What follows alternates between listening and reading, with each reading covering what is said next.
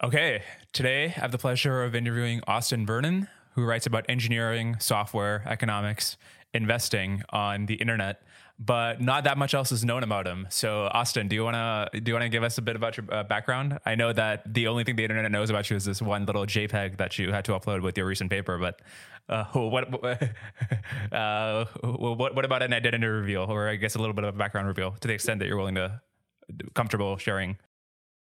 My degree is in chemical engineering, and I'm kind of like a lifelong love of engineering, and also things like Toyota production system and stuff like that. And I've worked as a chemical engineer, like in a large processing facility. I've done a lot of petroleum engineering. Let's see, and then now, you know, I taught myself how to write software, and now I'm working on kind of like more research, early commercialization of CO2 electrolysis. Okay, yeah. So I'm I'm uh, I'm really interested in talking about all those things. Um, but I, I, so I guess the first question I have is Alex Berger, who's the um, co-CEO of Open Philanthropy. Um, he, he asked this question when I asked on Twitter what I should ask you, and he suggested I should ask you why so shady. So what you, you you have a I mean famously you have kind of like a anonymous personality, uh, pseudonymous thing you have on the internet. What's up with that?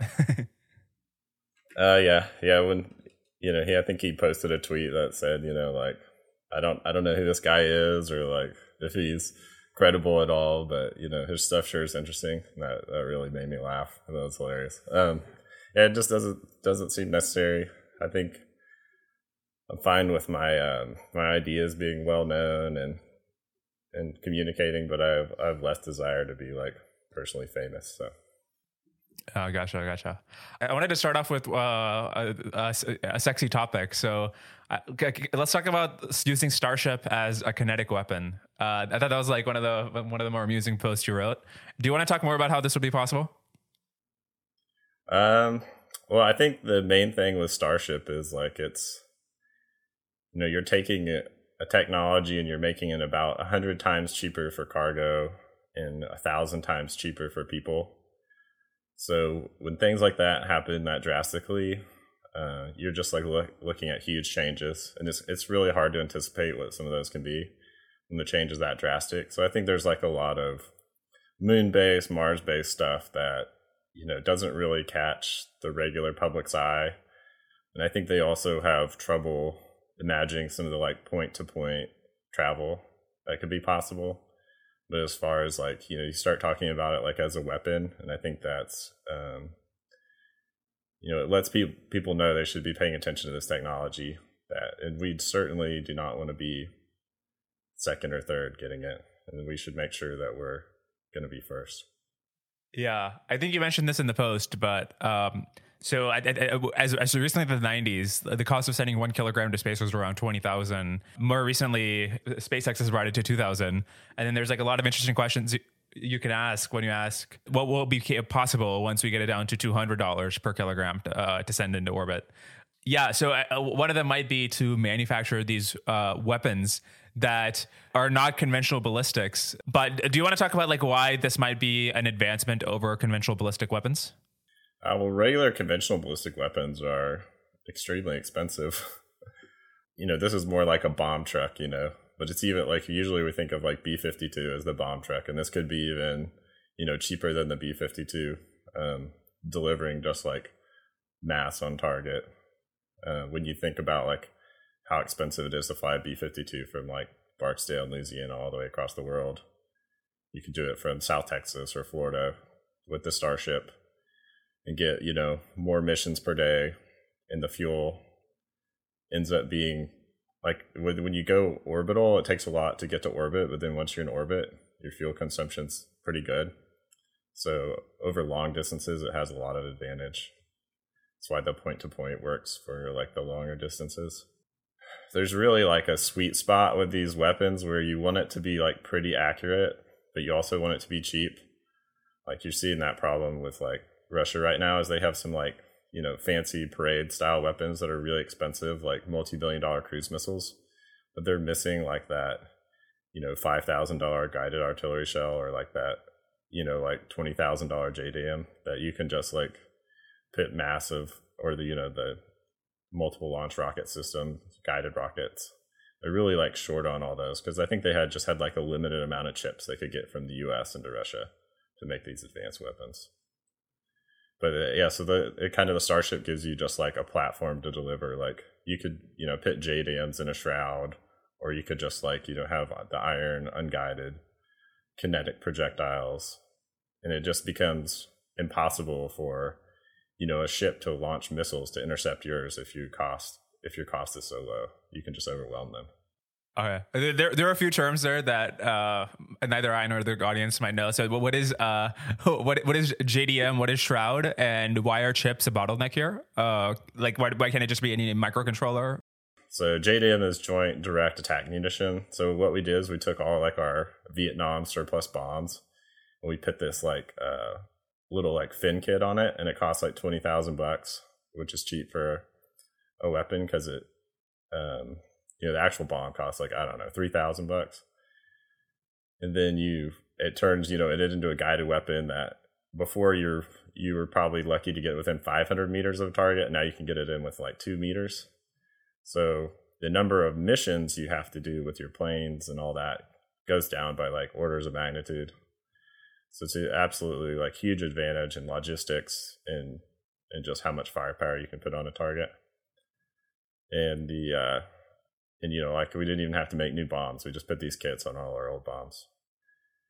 Let's see. Then the chips are a problem. There's like this organization called RUSI. i think they're in in the uk but they've been tearing down like all these russian weapons they found in U- ukraine and they all have american chips in them so you know technically we were supposed to like they're not supposed to be able to get these chips.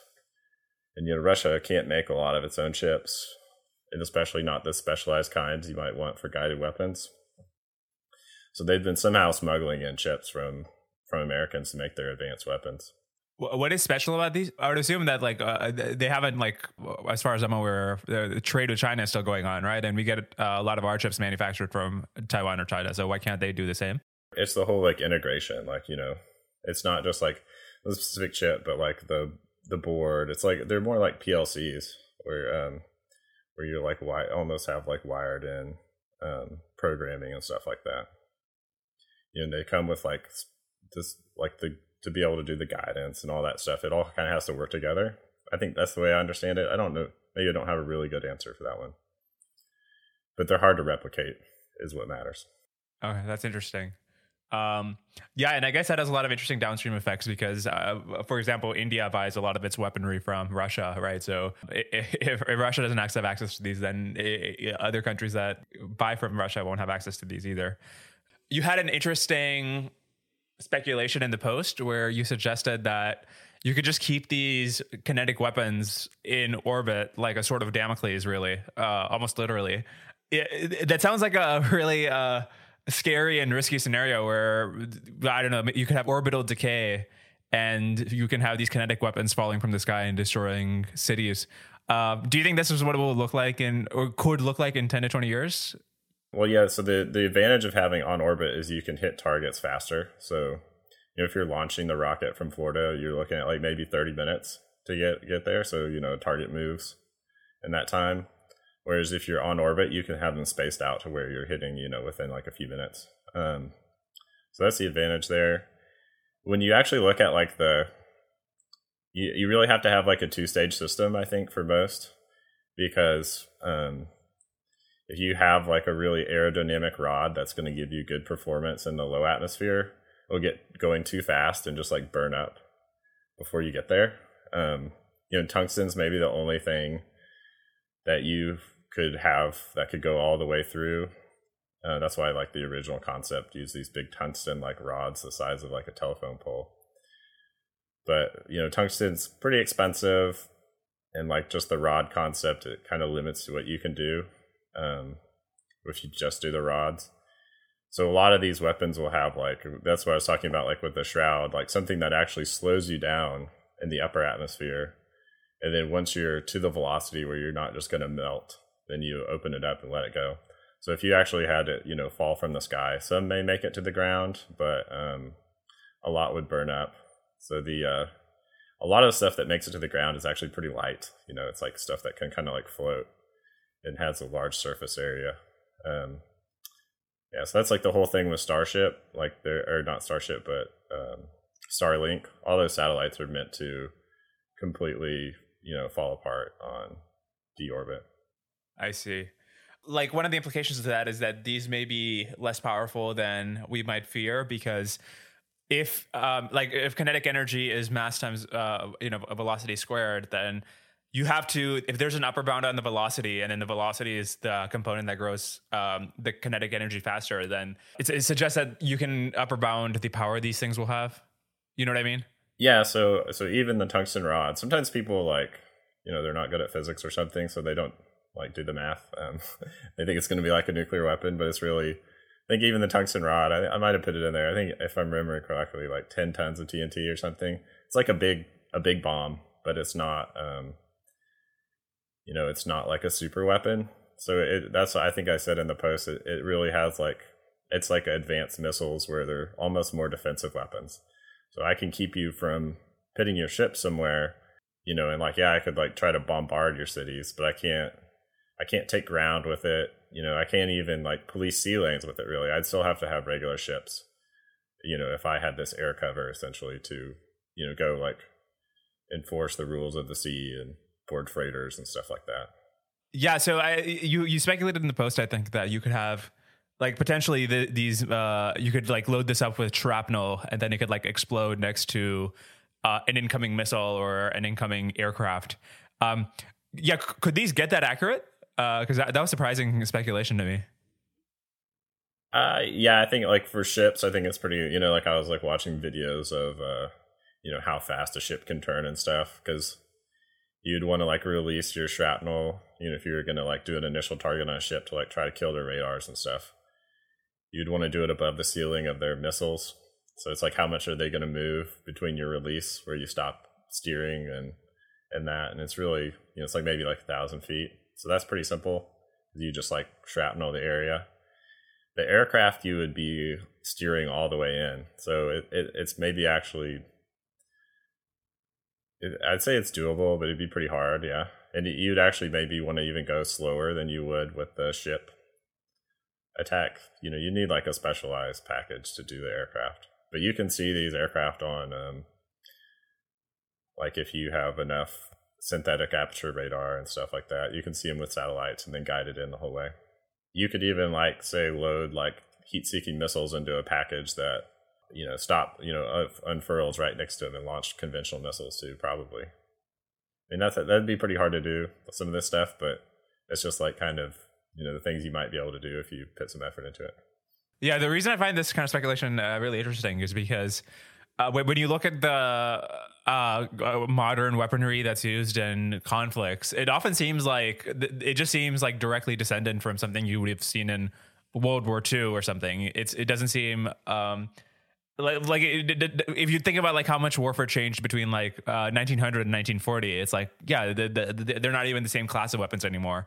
Um, so it's interesting to think about possibilities like these where the, the entire um, the entire category of uh, weapons has changed.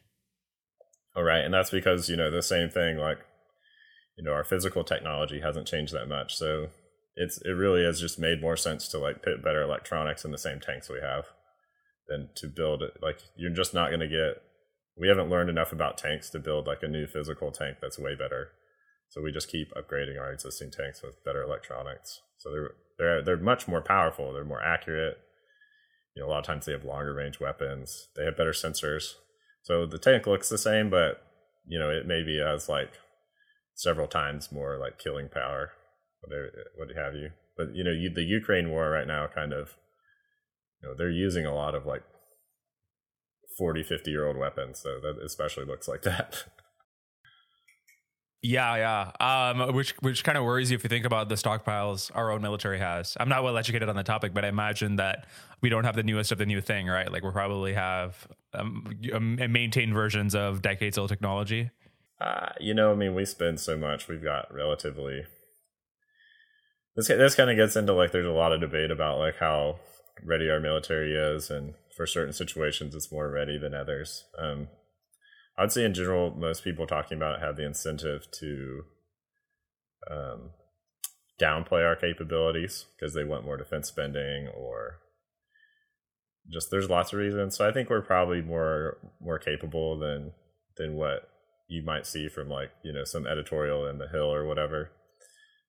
And I think just like us just sending a few weapons over to Ukraine and how successful they've been using them, I think shows a, a little bit of that. But there's there's so much uncertainty when it comes to uh, to fighting, you know, especially when you're talking about like a naval engagement where we just don't have that many ships in general. You can have some bad luck. So I think I think the you know you always want to be a little bit wary. You know, don't want to get overconfident. Yeah, and if um, like if if, the offensive tech we sent to Ukraine is uh, potentially better than the defensive tech, um, like it, it's very possible that even a ballistic missile that uh, China or Russia could launch could sink like a battleship and then kill 2000 uh you know a thousand or whatever soldiers that are on board. Or I, I, I guess i don't know you, you think this uh, opens up avenues for defensive tech as well or? Yeah i mean generally the the consensus is that um, defensive technology has improved much more recently than offensive technology and there's so china this whole like strategy china has is they call um, it's like area denial anti-access area denial a2AD. Um, and the, so that's basically just like missiles have gotten better because the sensors on missiles have gotten better, so they can keep our ships from getting close to them. But you know they can't really challenge us like in Hawaii or something. And it, it really goes both ways. I think people forget that. So yeah, it's like hard for us to get close to China, but you know Taiwan has a lot of missiles with these new sensors as well. So I think it's probably tougher for China to get close to Taiwan than than most people would uh, would say. Oh, interesting. Yeah, can, can, you talk more about that? Because every time I read about this, people are saying that if China wanted to, they could uh, uh, knock out Taiwan's defenses in a short amount of time and take it over. Um, yeah, so uh, can you talk about why that's not possible? Uh, well, it might be, but I think this gets to the uncertainty thing. But Taiwan, you know, has actually one of the largest defense budgets in the world, and they've recently been upping it. I think they spend like I don't know 25 billion a year and they added like an extra 5 billion they've been buying a lot of anti-ship missiles a lot of air defense missiles stuff that like you know ukraine could only dream of. I think ukraine's military budget was like 2 billion. They have you know professional army. They're gearing the and then the other thing is they're an island. So you know like russia could just like roll over the land border into ukraine. But you know i mean almost there's just very few successful amphibious landings in history like some of the recent, most recent ones were all you know the Americans in World War II in Korea. So like the challenge there is is just you know it's kind of on China to like execute perfectly and do that. And so if they like had perfect execution, then possibly. But you know if like maybe their air defenses on their ships aren't quite as good as we think they could possibly be, then you know they could also end up with half their fleet underwater within you know 10 hours Mm, interesting. And how has your view of Taiwan's defensive capabilities, how, how like how, how, has the Ukraine conflict updated your opinion of what might happen? I didn't really know much about it, and then you know I like started looking at like Wikipedia and stuff, and like all this stuff they're doing, and so you know the Taiwan just has like a lot of modern platforms, like F-16s with our anti-ship missiles. They actually have a lot of their own. They have indigenous fighter bombers indigenous anti-ship missiles because you know, they're worried we might not always sell them to them. They've even recently gotten these uh, long-range cruise missiles that could possibly target leadership in Beijing. So I think that makes it uncomfortable for you know the Chinese leadership. Like if you attack them, you're gonna have to go live in a bunker. Um, so there, there's lots of like, you know, but it, again, there's I'm not like the full time military analyst or something, so there's a lot of uncertainty around around what I'm saying. It's not it's not a given that China's just going to roll over them. Yeah, that's comforting to hear. Let, us let's talk about an area where uh, I, I, have a little bit of a point of contact. Um, I, I thought your blog post about software and the inability of it to increase productivity numbers. I thought that was super fascinating. So before I ask you questions about it, do you want to do you, do you want to lay out the thesis there? Yeah. So the uh, yeah, if there's one post I kind of like felt like I caught lightning in a bottle on is that one. It really like everything I wanted to put in it just like fit together perfectly, um, which is usually not the case. But yeah, I think I think the idea is the world's so complex, and we really underestimate that complexity. And if you're going to like digitize processes and automate them and stuff, you have to capture all that complexity basically at the bit level, and that's extremely difficult. And then you also have like diminishing returns, where like the easily you know automatable stuff goes first and then it's like increasing corner cases to get to the end. Um, so you just have to write like more and more code basically.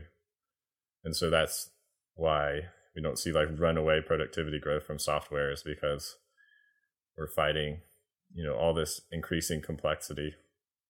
Yeah have you have you heard of the waterbed theory of complexity by the way? Uh, i don't think so Okay, it's it's uh it's something that comes up in compiler design, but the idea is that th- there's like a fixed amount of complexity um, in a system, and if you try to reduce it, uh, what you'll end up doing is just you'll end up migrating the complexity elsewhere, right? So I think an example that's used of this is is when they try to program languages that are uh, uh, not type safe, something like Python. You can say, oh, like it, it's a less complex language, but really you've added complexity when when I don't know two different types of numbers are interacting, uh, like a, like a float and an int, right? Um, you've added complexity there uh, that. I mean, as your program grows, that complexity exponentially grows uh, of all the things that could go wrong when you're making two things interact that are in a way that you you were expecting not to.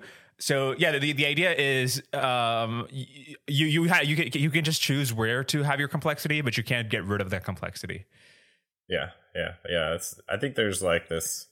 There's kind of like an interesting thing when you start pairing it with management theory and like how it kind of starts tying into some of my other posts is that for a long time when you add up like all the factors, the most complex thing when you're doing is is you know high volume car manufacturing and so we got a lot of innovations and organization from car manufacturers like the assembly line.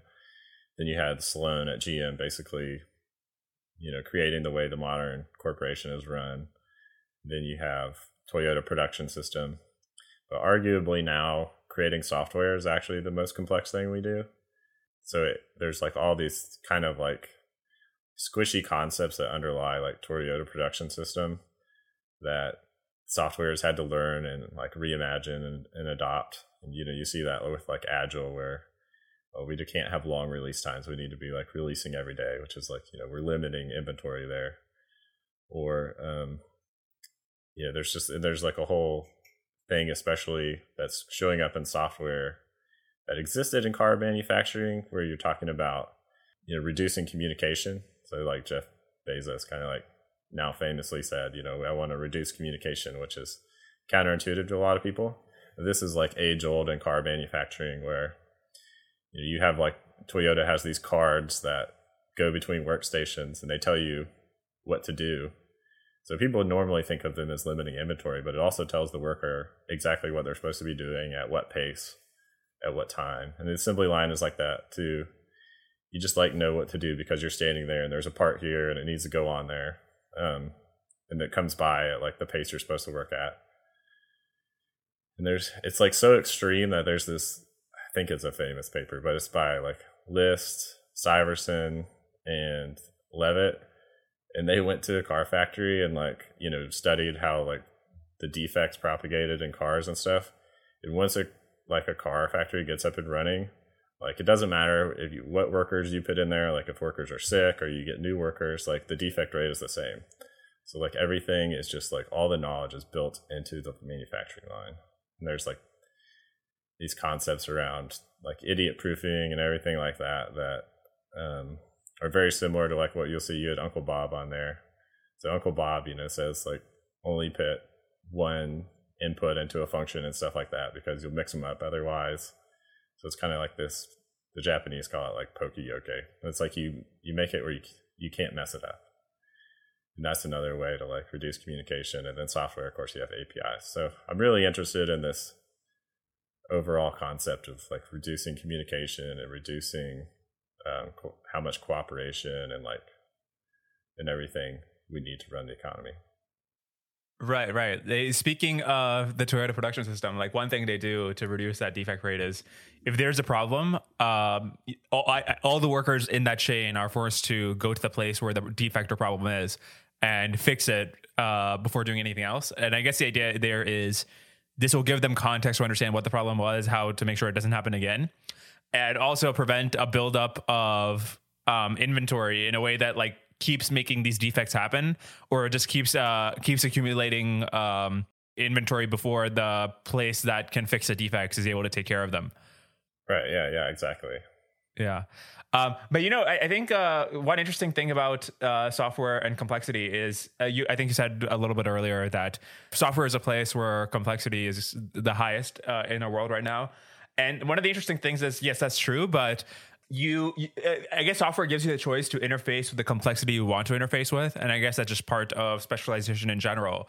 But you could say, like for example, um, uh, a machine learning model is like really complex uh, but ideally, you get to a place where that's the only kind of complexity you have to deal with. You're not having to deal with the complexity of like how is how is this program compiled? Um, like how you know like how are the libraries that I'm using? How are they built? You can you can like fine tune and work on the uh, complexity you need to work on. It's similar with like app development, right? I, uh, Byrne Hobart has this blog post about Stripe as solid state I forget the exact title of the blog post, but the basic idea is that Stripe hides all the complexity of the financial system. It charges a higher fee, but you can just kind of treat it as an abstraction of a tithe you have to pay, and it'll just take care of that entire process, and you can focus on your comparative advantage. Yeah, and it's it's really actually very similar in like car manufacturing and Toyota production system. If you really get into it, it's it's very much the same conceptual framework.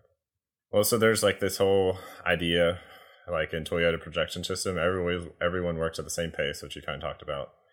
But also like your content, your work content is the same. Like there's there's there's no room for not standardizing like a, a way you're going to do things. So everyone like gets together and they're like, all right, we're going to this certain part, we're going to put it together this certain way at this little micro station, and it's going to be the same way every time.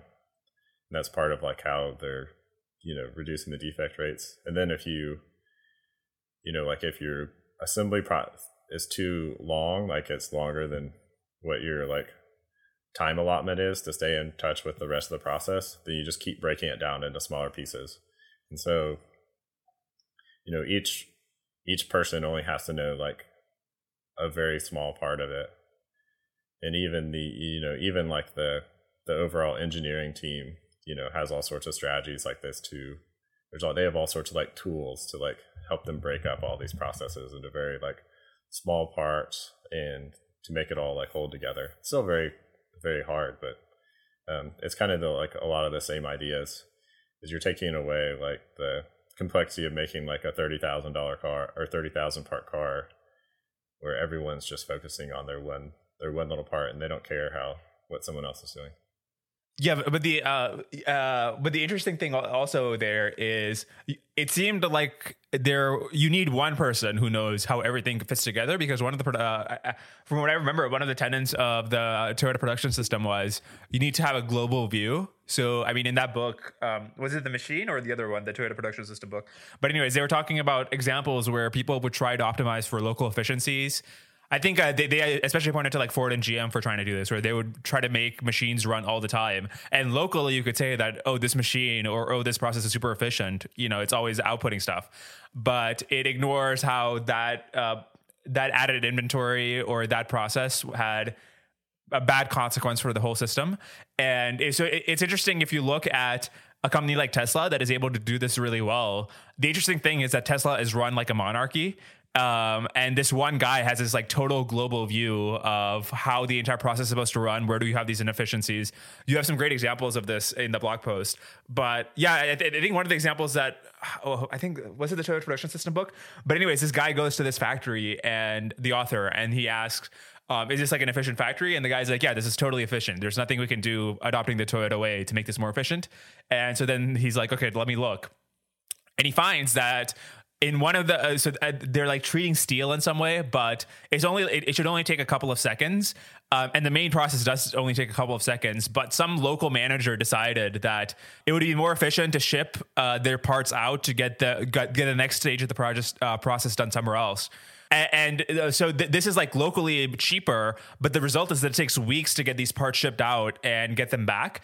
And so that means that the actual time that the parts spend getting processed is like 0.1% of the time, which makes the whole process as a whole super inefficient, right? So I don't know. It, it seems like the implication is you need uh, you need like a, a, very like monarchical structure with like one person who has a total view in order to run such a system, or am I getting that wrong?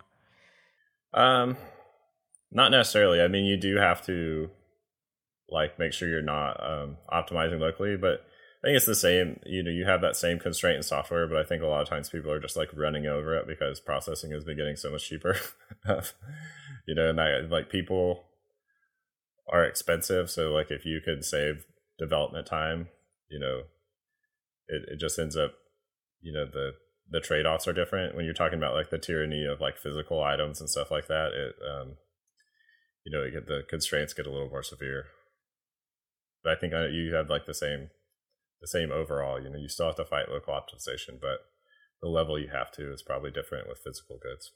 I was thinking about like the the smart grid situation from like a software perspective, and um, like there's this problem where like okay, I'm putting my solar farm here and it's impacting somewhere far away, and that's then like creating these like really high upgrade costs. You know, that costs two or three times more than my solar farm. Well, you know the the obvious thing would be if you're doing software is like you're like going to break all these up into smaller sections and then you wouldn't be impacting each other and all that and you could you could work and focus on your own little thing but the problem with that is uh, if you're going to like disconnect these areas of the grid is that the equipment to do that is extremely expensive you know like it's not like i'm just like going to hit a new tab and open a new file and, and start writing a new function. Um, and not only that but you still have to like actually coordinate how these this equipment is going to operate. So if you just like let the grid flow as it does everyone knows what's going to happen because they could just calculate the physics. So if you start adding in all these checkpoints where humans are doing stuff then you have to like actually interface with the humans and and the the amount of things that can happen really starts going up. And so it's actually um, a really bad idea to to try to part all this stuff off just because of like the reality of the the physical laws and the equipment you need and everything like that. Okay, interesting. And then I think you have a similar uh, sort of like Coasian argument in your software post about what, why vertically integrating software is is beneficial. Do you, do you want to explain that thesis?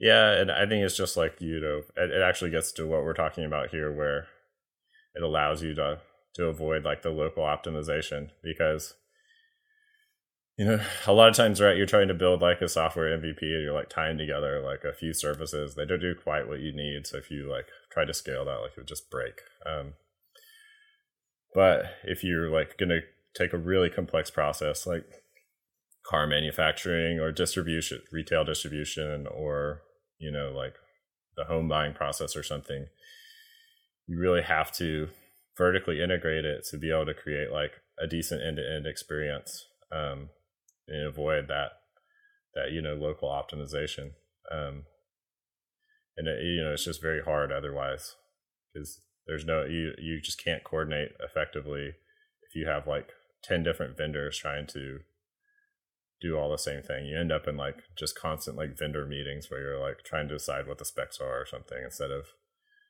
giving someone the authority or giving a team the authority to just go start building stuff. And then, you know, if you look at these companies, like they have to implement these decentralized, somewhat decentralized processes when they get too complex. But at least they have like control over how they're interfacing with each other. You know, like Walmart has the vendors control their own stock. You know, they don't like tell the vendor, we need X parts. It's just like it's on you to make sure your shelf is stocked.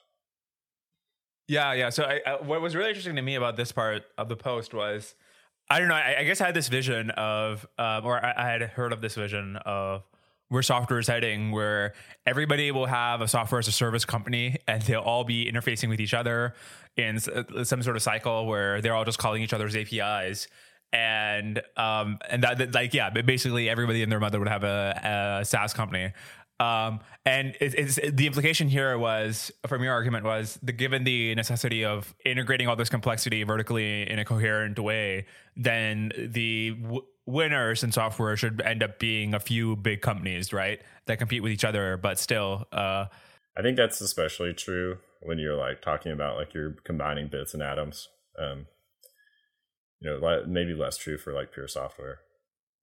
The phys- like the physical world is just so much more complex, and so the constraints it creates are pretty extreme. You know, compared to like you could maybe get away with more of like everyone their mom having an API in like a pure pure software world. Right. Yeah. Yeah, I, guess uh, you might think that in the other kind of world, even in the physical world, given that people really need to um, focus on their uh, comparative advantage, they would just try to outsource the software parts to these APIs. But is there any scenario where the learning curve for people who are not in the firm can be fast enough that they can keep up with the complexity? Because you know, there's huge gains from specialization um, and competition that go away if this is the world we're forced to live in. And then I, I guess we have a lot of counterexamples. Or, or I guess we have a lot of examples of what you're talking about. Like Apple is, you know, the high, high most uh, the biggest market cap in the world, right? And famously, they're super uh, vertically integrated. Um, and yeah, obviously their their thing is combining hardware and software. But um, yeah, is there any world in which you can keep uh, the, that kind of benefit, but have it be within multiple firms? This is like a post I've got on my list. I want to write that the the blockchain application. I'm actually like, you know, which excites me personally the most is um, reimagining enterprise software. uh, because like the things you're talking about, like hard typing and like APIs, is just like basically built in to some of these protocols. Um, so I think it, it just really has a lot of exciting implications for how much you can decentralize software development. And you can but you know the thing is you can still do that within the firm. So i think i think i mentioned this is like you know if the government's going to place like like all these like rules on the edge of the firm like it, it makes transactions with other firms expensive. Um so if you, you know, internal transactions can be cheaper because they're avoiding like the the government you know reporting and taxes and all that kind of stuff. So i think you'd have to think about how these technologies can reduce transaction costs overall and decentralize that, but also what are the, the costs in between firms? Yeah, it's really interesting if there are if the costs are logistic or if they're um, if they're based on the knowledge that is housed as you were talking about, you know, within within a factory or, or something, um because if it is just you know uh logistical and stuff it's just like you had to report any outside transactions then yeah that does imply that a technology like blockchain could help. But if it's just that yeah you need to be in the same office and if you're not then you're gonna have a hard time keeping up with what the new requirements for the api are. Then maybe it's that yeah maybe the inevitability is that you'll have these big firms that are able to vertically integrate. Yeah like for these big firms to survive they have to be like somewhat decentralized within them. So i think you have you're you're going to the same place it's just like what what does it like you know what's our friend like how are we viewing it? What's our perception you know? So even if it's like a giant corporation it, it's going to have like very independent business units um, as opposed to uh, you know something like you know a 1950s corporation. Yeah, Byrne Hobart, by the way, has this really interesting post that you might enjoy reading when you're while you're writing that post. Um, uh, it's like type safe communications, and it's about that Bezos thing about how, uh, yeah, how, how his his strict style for how to communicate and how little to communicate.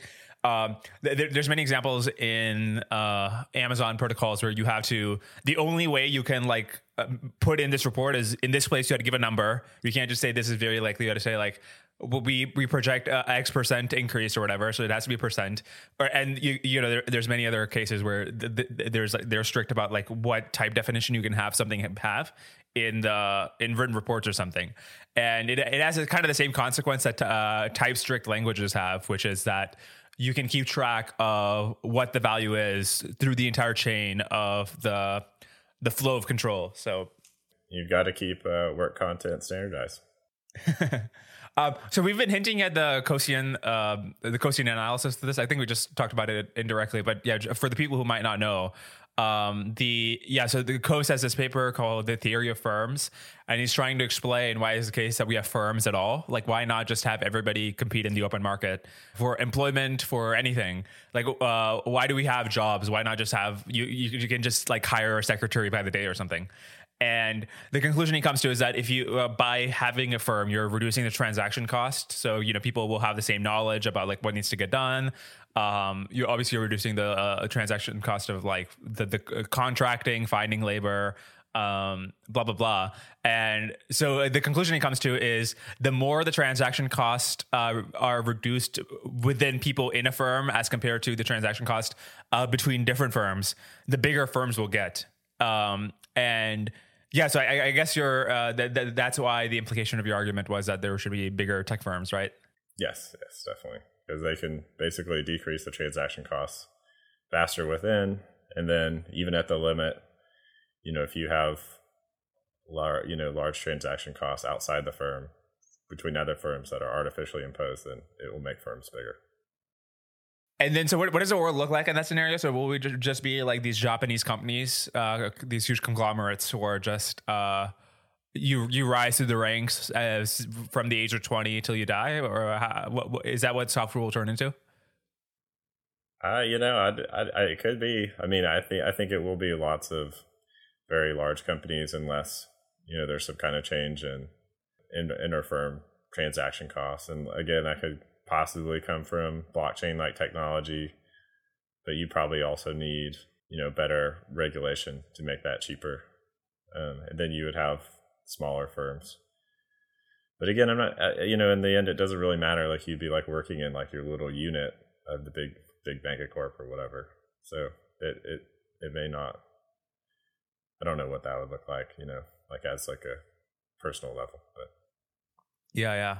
Um, okay, so speaking of these Japanese companies, let's talk about uh, car manufacturing and uh, um, everything involved there. Yeah, so yeah, I, I, we, we we kind of uh, hinted at a few elements of the Toyota way in lean production earlier, but do you do you kind of want to give a, a brief overview of what that is, uh, uh, so we can compare it to potentially other systems?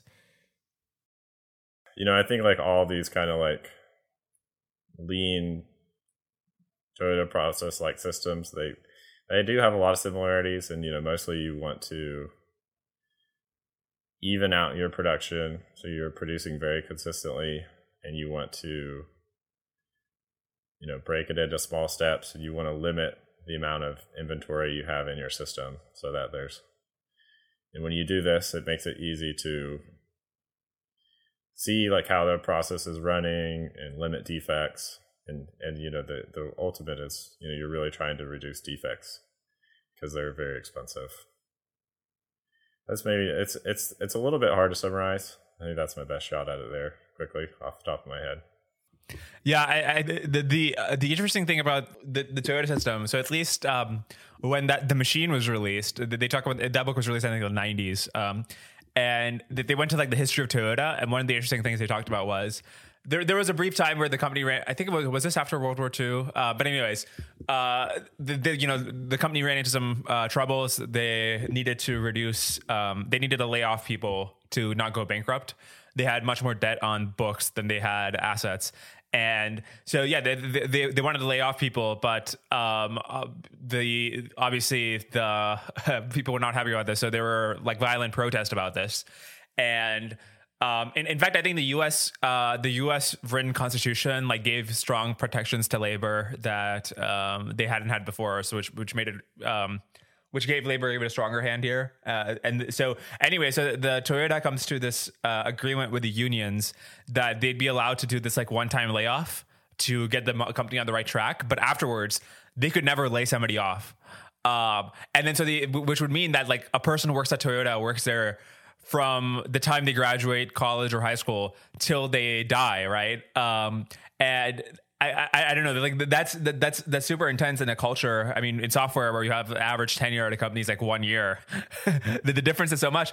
And uh, there's like so many potential benefits here. I guess a lot of drawbacks too. But one is obviously if if you're talking in a time scale of 50 years rather than one year, the um, the incentives are way more aligned between the company and the person because like any, any anything you could do in like one year is not going to have a huge impact on your stock options uh, in that in that amount of time. But if you're planning on hope if this company is your retirement plan, then you have a much stronger incentive to make sure that things at this company run well. Uh, which means, yeah, you're you're probably optimizing for the company's long term uh, cash flow yourself, uh, and also, yeah, there, there's obviously benefits to having that um, uh, that knowledge build up in the firm from people who have been there for a long time. But yeah, I, I, that was an interesting difference. Uh, one of the interesting differences, at least. I mean, I, I, I think there's like a diminishing returns to how long your tenure is going to be. Like, you know, maybe one year is too short, but there's a certain extent to where, you know, if like you grow faster than your role at the company, then then it's time to switch. And you know, maybe that's like it's going to depend on the person, but maybe like five years is a good a good number. And so if you if you're not getting promoted within the firm, then your human capital is being wasted because you could go somewhere else and and and have more responsibility and perform better for them. Um, and another interesting thing about like you that story is almost all lean turnarounds, you know, or like where we're going to implement something like Toyota Production System, they come with no layoff promises because um, you know if you're going to increase productivity, that's why everyone's like, oh gosh, I'm going to get laid off. So instead, you just you have to uh, increase output and take more market share. Is what you do. it's a it's it's like um it's kind of like burning your bridges, right? So you this is the only way. You you really like the process really requires like complete buy-in because a lot of your ideas for how you're going to standardize work content come from your line workers because um, that's what they're doing every day. So you can't if you don't have their buy-in, then it's going to fail. So you, that's why it's really necessary to have those kind of clauses. Yeah, yeah, that that makes sense. Was it in your post or in the book where they talked about? Um, no, I think it was in your post where you said if if somebody makes their process more efficient and therefore they're getting like more work allotted to them, then obviously they're going to stop doing that, right? So, um, uh, uh, which means that I, I, don't know. Do you have to give more downtime downtime to your best workers or something, uh, or the people who are most creative in your company? I was just gonna say, like you know, if you're like a you know worker at a plant, then you know, usually they have like small. A lot of times, like for that level employee, like actually small rewards work pretty well. Like um, a lot of people used to like on drilling rigs used to like if you met certain targets, like give the guys like hundred dollar Walmart gift cards. Um, so sometimes like small to reward, you know, new ideas, stuff like that works. But because the whole system has to row together, like if you just improve like one part of the process, it doesn't, it may not help you. You know, you have to be like improving all the right process and stuff. So normally it's much more collaborative. Like there's some engineer that's looking at it and like, oh, all right, this is our, this is where we're struggling, or we have our defects here. And then you go get together with like you know that supervisor and the workers in that area and then you know you all figure out like what improvements could be together. Because usually the people already know. Like this is like you know you see a problem at the top and you're just now realizing it and then you go talk to the the people doing the work and they're like oh yeah i tried to tell you about that like two weeks ago man. And, then you figure out you know a better process from there. Based on your recommendation and Stephen Molina's recommendation, I recently read uh, The Goal, and after reading the book, I'm much more understanding of the value that consultants bring to companies potentially. Because before you could think, what is a 21 year old uh, who just graduated college? What do they know about manufacturing? Like, what are they going to tell this plant that they didn't already know? How could they possibly be adding value? And afterwards, it occurred to me that there, there's so many abstract concepts that are necessary to understand in order to, you know, like uh, to be able to increase your throughput.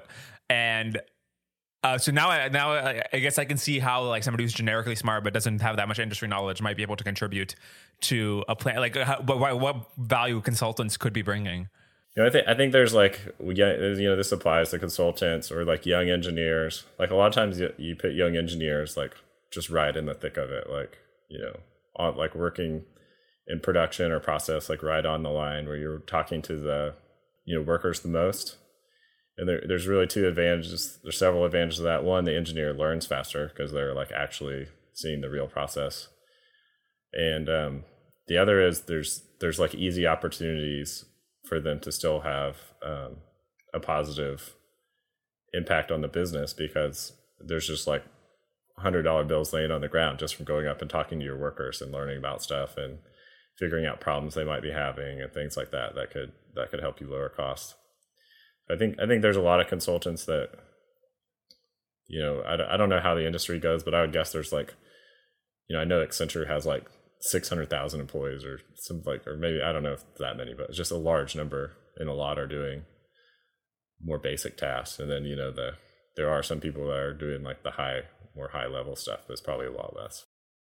Yeah, yeah. There, there was a there was a quote from one of those books that said, "At Toyota, we don't like consider you an engineer unless you need to wash your hands before you can have lunch." Um, um, yeah. Okay, so in, in your in your book about oh sorry, not your book in your in your blog post about the car manufacturing, you you talked about Tesla, and then you know what was really interesting is that in a footnote, I think you mentioned that you bought Tesla stocks in 2014, which also might be interesting to talk about again when we go to the uh, market uh, and alpha part. But anyways, yeah. So uh, okay. So and then you talk about Tesla using something called metal manufacturing. So if, if you want to, first of all, like how did you know in 2014 that that Tesla was headed here? And then yeah, what is metal manufacturing and how does it differ from uh, the Toyota production system? Yeah. So yeah, I just like was goofing around and made that up. Someone actually emailed me and they're like, "Hey, like, what is this metal manufacturing? I want to learn more about this." And it's like, well, sorry, I just kind of like made that up. Um, so I thought it sounded funny but yeah, I think I think it's really the idea that there's there's this guy Deming, yeah, W. Edwards Deming, and he like had a lot of found a lot of the same ideas that Toyota ended up implementing, and like they, you know, Toyota, you know, respected his ideas a lot, and and America never really, except for the software industry recently, never really like got fully on board with this um, in manufacturing and so this new, and of course, it's like software people that are, you know, coming and implementing this in manufacturing. And it's like the real American way of doing things. Because when you look at like these manufacturing processes, like the best place to save money and optimize is like before you ever build the process or the plant. It's it's very early on. And so I think if there's like a criticism of Toyota, it's that they're they're optimizing too late and they're not like creative enough in their production technology and stuff. They're very conservative and like, you know, that's why they have, you know, hydrogen cars and not battery cars, even though they invent, you know, came out with the Prius, which was like the first, you know, large sales hybrid. Um, so yeah, I think this this whole like what Tesla's doing with really just making Deming's ideas our own and really just like Americanizing it with like this, you know, like oh well, we want to cast this because that'd be easier. Well, we can't because we don't have an alloy. Well, we'll invent the alloy. You know, I love it. It's great. And mostly, I just like Tesla because they do such like I I agree with their like engineering principles and stuff like that. And so I didn't know that their the company would come to be so valuable. Um, it's just like I was just always reading their stock reports and stuff. I'm like, well, I at least need to buy some stock so that I'm so that I, you know, have a justification for spending all this time reading their 10Ks and stuff. I want to get a little bit uh, more in detail in the, the exact difference here. So, so, uh, so lean production, I guess, is yeah, they're able to produce their cars without defects and without, um, you know, matching demand or whatever. Um, and then, so, but what, what is it about their system that prevents them from making the kinds of innovations that Tesla is able to make? It's just it's just too too incremental. It's it's like it's it's it's so hard to get these processes working. So the faster you change things, like it's it becomes very very difficult to like change the whole system. So one of the one of the advantages Tesla has is well, if you're making electric cars, like you have just a lot less parts, so that makes it easier. And then also they're like, you know, once you start like doing the really hard work of basically like digitizing, you know, like stuff like you know they don't have speed limit dials. You start just removing parts from this from the thing, and, and you can actually then start increasing your rate of change even faster. And it, it makes it it hard to get behind. You know, if you have these like old dinosaur processes. But some I think there's someone there's like a YouTube channel called The Limiting Factor, and he actually went into like the the detailed like numbers on what it costs for Tesla to do their gigacasting, which saves like tons of parts and deletes like you know zillions of thousands of robots run their process. Um, and if you already have like an existing stamping line and all that, where you're just changing the dies based on your model, then like it doesn't make sense to switch to the casting. But if you're building new factories like Tesla is, well, then it makes sense to do the casting, and you can build new factories very cheaply, comparatively, and much easier. So there's a little bit of like you know they have lots of they just have lots of like technical debt, I guess you could say, in a software sense. Yeah, that's super interesting. Uh, the, the analogy is actually quite. It, it's like Microsoft has probably tens of thousands of uh, um, software engineers who are just basically service its uh, servicing its technical debt and making sure that the old system is run properly. Whereas a new company like Tesla doesn't have to deal with that. The thing that's super uh, um, interesting about Tesla is like it's uh, what is Tesla's market cap is like way over a trillion, right? And then Toyota's is like 300 billion. And Tesla is such a new company. Like the fact that you have this uh, Toyota, which is like legendary for its production capacity, and it's a production system rather, and like this this like company that's like less than two decades old, this like worth many times more is it's it's kind of funny. Yeah, I would I would say that in that measure, I don't like market cap. You need to use enterprise value, and the when you start these com- these old car companies have so much debt that if you look at enterprise value, the uh, it's not so jarring. Like literally, you know, like I don't I can't remember what like GM's worth, like 40 billion or something, and then they have like 120 billion dollars in debt. it's like so their enterprise value is is like five times more than their than their uh, market cap. Uh, what is enterprise value? Enterprise value is basically like what is the value of the actual company before like you have any claims on it.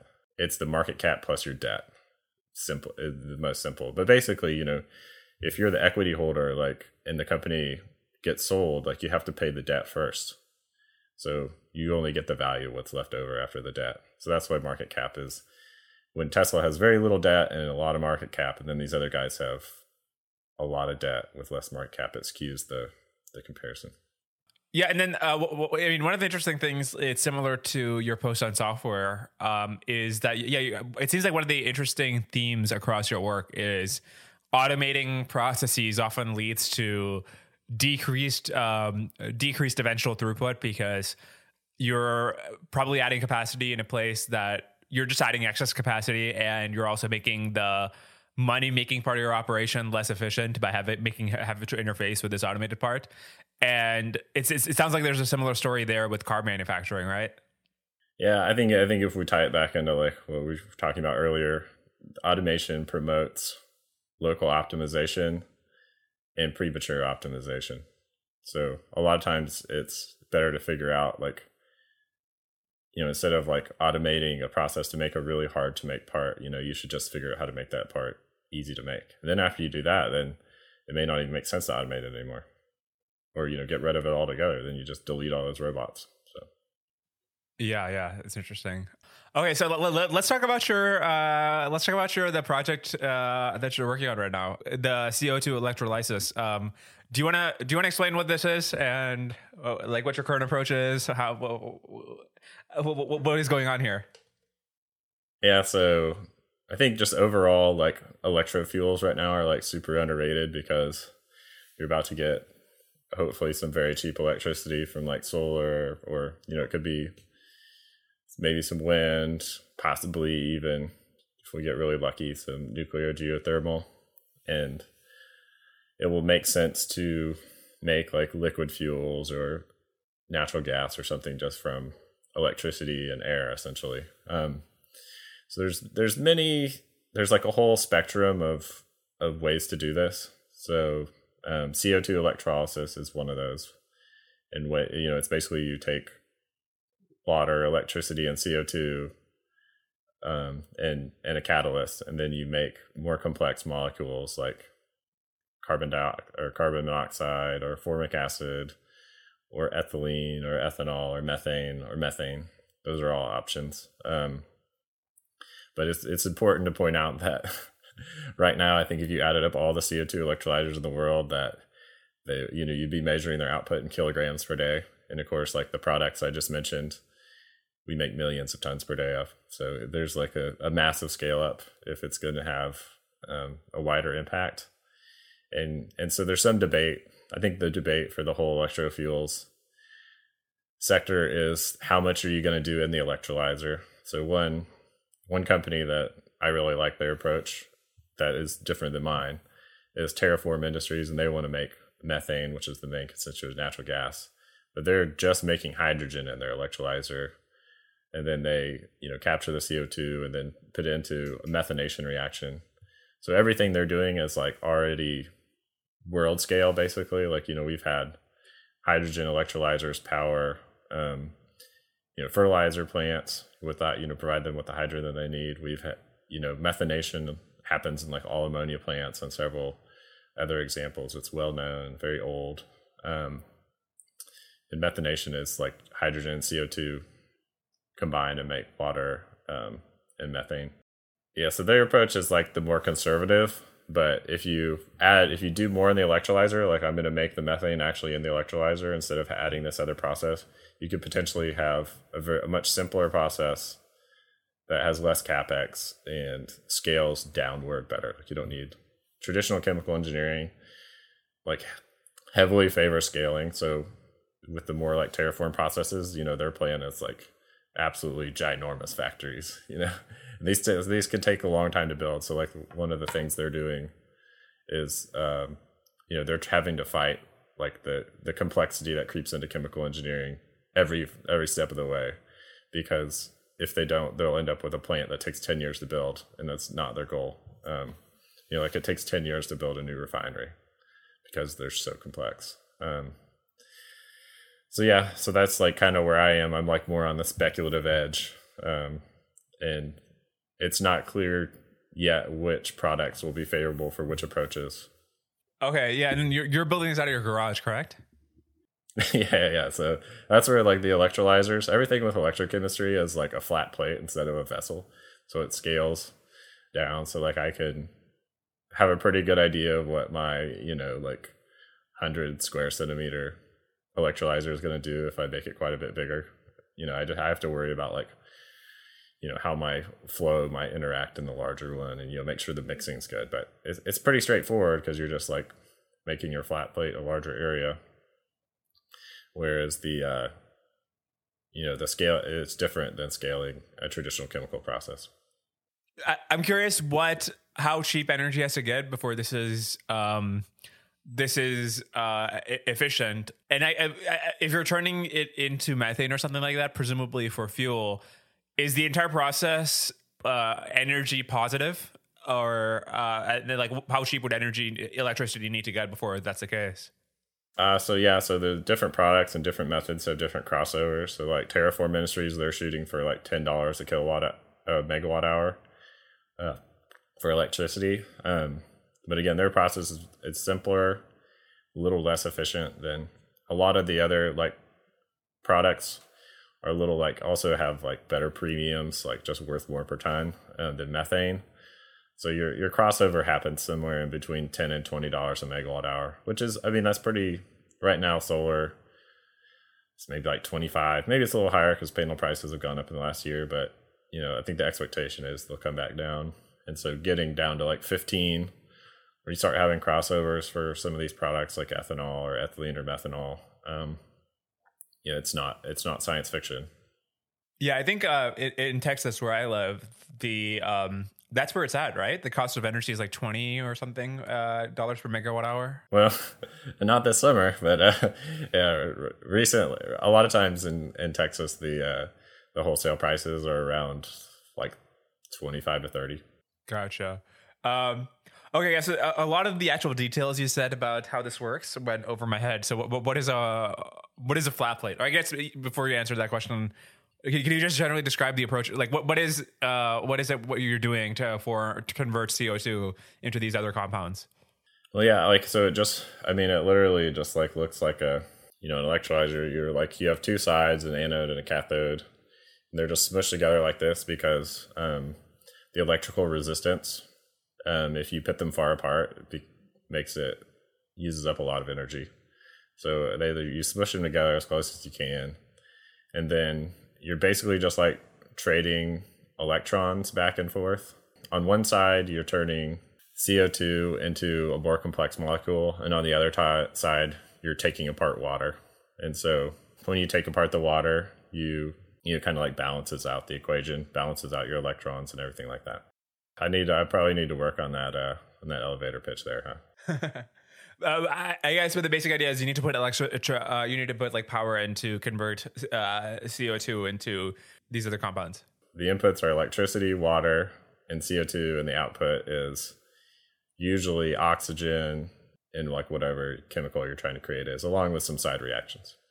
And then these uh, these chemicals you mentioned, I think uh, ethanol, methane, formic acid, are are, are these all just uh, fuels, or are they? Uh, are, what are the other uses for them? Uh, so the idea, a lot of people are taking like a hybrid approach with carbon monoxide. So this would be like 12Co would be.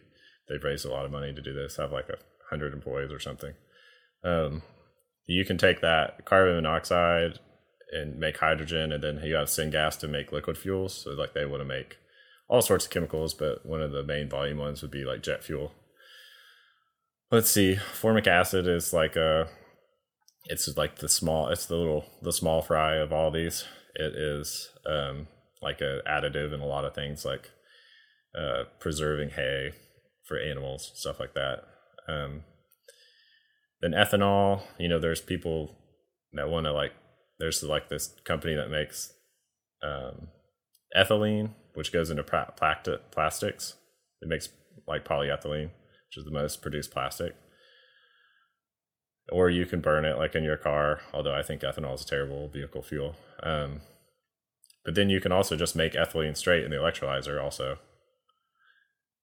So there's kind of like a there's many paths. So you know which path wins is is kind of like an interesting race to see. Yeah, the um the the the ability to produce jet fuel is really interesting because in your energy superabundance paper you talk about uh, um uh, you know, like you would think that even if even if we can electrify everything in solar and when it becomes super cheap, that's not going to have an impact on the prices to go to space, for example. But I, I don't know if a process like this is possible. Then it's like some way to, um, you, I, I guess in financial terms, you could think like add liquidity and then like turn basically this cheap um, solar and wind into jet fuel through this indirect process, so that like uh, the the price to send stuff to space or to uh, I guess just you know have like cheap uh, plane flights and whatever. All of that goes down as well. It basically sets like a a price ceiling on the price of oil. You know, and whatever whatever you can produce this for is like the ceiling now, um, which is like uh, maybe the the way I think about it. Yeah. Um.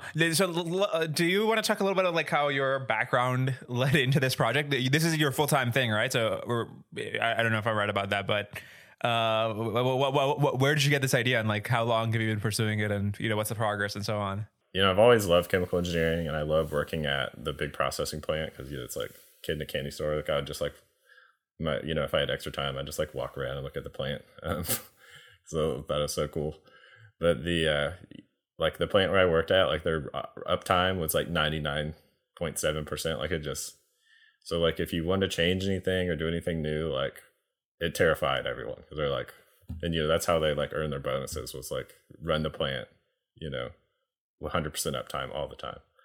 Um, so that that just wasn't a good fit for me, and also like you know, so I thought well, I always wanted like my own chemical plant, but you know it's like billions of dollars to build plants, so that it was like a pretty big step. So I think this new technology, like you know, there's like a window where you might be able to build like smaller plants, you know, until it it optimizes to be, you know, hard to enter again. Oh, and, and then why why will it become hard to enter again? Uh, what will happen? well, you know, if someone figures out how to build a really cheap electrolyzer and they, you know, just keep it as intellectual property, then you know it, it would be hard to to rediscover that, you know, and compete with them. Uh, and so, how how long has have you been working on this? uh, about oh, not quite a year. But yeah, I actually thought got this idea to work on it from writing my blog. So when I wrote the uh, heating fuel post, I didn't really know much about. There's another company in the space, Prometheus Fuels. And I'm like, oh, this is an interesting idea. And then I got talking to um, a guy named Brian Heligman, and uh, he's like, you should you should do this, but not like what Prometheus is doing. And so then I started looking into it, and I liked it. So I've been working on it since. Yeah, it's, it's interesting because if energy does become as cheap as you suspect it might, And if um, I, if this process works, then yeah, this is like a trillion dollar company probably, right? if you're to get the patents and everything. Uh, yeah, I mean, maybe there's like with chemical plants, there's like a certain limitation where like your physical limitations, like you know, like you there's only so many places that can have a good like are good places for chemical plants. Um, you start getting hit by like transportation and all that, so like you know you can't you can't just like produce all the chemical for the entire world in Texas and like transport it all around. It it wouldn't work. So you're talking about like a full globe spanning thing, and then at that point, you know, if you're like building factories all over the world, someone's going to you know like figure out what your intellectual property is and all that. So you would have to like keep keep innovating, you know, to stay ahead of the competitors. And I think that would limit your you know ultimately it's a commodity. So you're making commodities. So you don't have the same kind of defensibility that um, you know other sectors do. I see. Yeah, yeah, yeah. Okay. There's not like network effects, I guess. Yeah. So, so yeah. So not only like if you try to, you know, so like what you know what I was talking about, this is not quite consistent, maybe with what I just said about like harder to enter. So you, but I think like what happens is like the scale starts increasing as you go on. So there's certain, even though like this is easier to scale down, there's certain elements that are are very much hard to scale, and then the art organization as well. So, but you only need a few competitors to basically you'll end up with like early on a few competitors that continue to grow against each other and limit the the margins, and it'd hard be hard to be like the fifth, you know, thirty years down the line. What is the state of this project right now? So, are you guys planning on starting a company? And um, yeah, like what what are the what are the milestones you guys are shooting for? Right now, it is just me, but um, you know, I have like a, a family of engineers. We're all engineers, so it's kind of like you know loosely supported um, by right now by by other people in my family as well. They're participating some. Um, but yeah, basically, I just have to like get you know I've already done a lot of the theoretical design work at just like a very cursory level to make sure it makes sense and like you know the cost will be reasonable and stuff like that. So then I, now it's like working on the electrolyzer to basically meet the targets you need for like reliability and, and product concentration and um, energy costs. And also then just like is it manufacturable? Because right now a lot of electrolyzers like they use in the in the labs like they're literally smaller than a postage stamp and they're very difficult to make so Okay, I see. And had you started working on this uh, before or after you had quit your job? Um, oh yeah, after I, I quit my job like five years ago or something. I was doing like software stuff in between. Oh yeah, what, what did you work on? I worked on several projects. I have one that's like a, a data service that is um, so like oil and gas data service. So it's somewhat successful. Um, has kept paying customers, but it, it's still relatively small. Okay. Okay. Uh, uh, I see. Uh, and then, uh, yeah. So it seems like your blog is pretty recent, right? Like you started about uh, started that about a year ago. What what what what encouraged you to do that? Well, let's see. I was curious about um, like cryptography in general, but specifically for blockchains. And so I, uh, like, you know, I wanted to be able to read the the Bitcoin white paper and understand some of this like IPFS. So I figured the best way to do it was um, and I thought, you know, people talk about like, oh yeah, you should write blah blah blah. Um, so I did like, oh, I'll create an IPFS blog. Um, I did that and learned a lot. And you know, it was not the most reliable blog when I was like running it on my own droplet and everything. So thankfully, I like migrated to a, a, a service that has much more uptime than than my own server. yeah. So then, like you know, I wrote several. Like I wrote you know posts to basically to learn about it. I wrote posts about like hash functions and um, private key cryptography. So then i could understand like the white papers and like actually you know what they were doing with the math and everything and the cryptography. And eventually like i you know i had this blog so it's kind of like how spacesuit will travel. That blog will write. So like, my first non crypto topic was on like building it how to build a cheaper house or you know why it's difficult to reduce like home construction costs and that kind of like you know like made it on hacker news and all that it's like oh well maybe actually people want to read this stuff. So so I've just kind of been writing since then in my spare time. I, I don't know if if it, um, uh, I actually interned for Protocol Labs, which is a place that built IPFS. Uh, um, oh yeah, and yeah, so I, I, I, got a chance. I got a chance to learn a lot of, uh, uh about it, and then um, yeah, like trying to learn about how Filecoin exactly works. That that part was the that threw me into a whirl for a while, but um, yeah, it's it's really interesting. I actually had a blog on IPFS. Um, I mean, it was like kind of just a toy thing, not not the one that I actually ended up writing on, but yeah, it, it's kind of interesting. The thing is, though, obviously, like at the moment being, it's like nobody else is going to seed it for you, so you have to you got to use like a centralized service anyways, like Pin- Pinata. But it is a fun exercise. Yeah, I was just like running it off a droplet and on DigitalOcean, and that you know if you use the the like direct content hash, it works pretty well, even if you're like linking through your ENS name. But the problem is, of course, like when I was first doing this, like the fees on Ethereum were so high that I wanted, I didn't want to change that link all the time. So I tried to use the the pinning feature with like IPNS and and like going through because you know Cloudflare does the ETH.link and then they look up your you know whatever your IPNS name is and then they try to go find it. So the the part that was breaking for me was like Cloudflare couldn't always find my server using IPNS. But if you switch to D, so I still have an IP, it's still on IPFS. But if you like the service I'm using called Fleek, they basically go directly to the content hash. Um, and but they on DNS, it's cheap to change. You know, you can change it in in one minute. So so if you if like Ethereum fees got lower, I, I might I might switch back to that. But um, you know, I don't want to like eventually, and I think it will be. But you know, what if it's like one cent transactions, then it would be no big deal to just change the, the content hash every time you updated your website. What is the reason for uh, having it on Ethereum? just just for fun.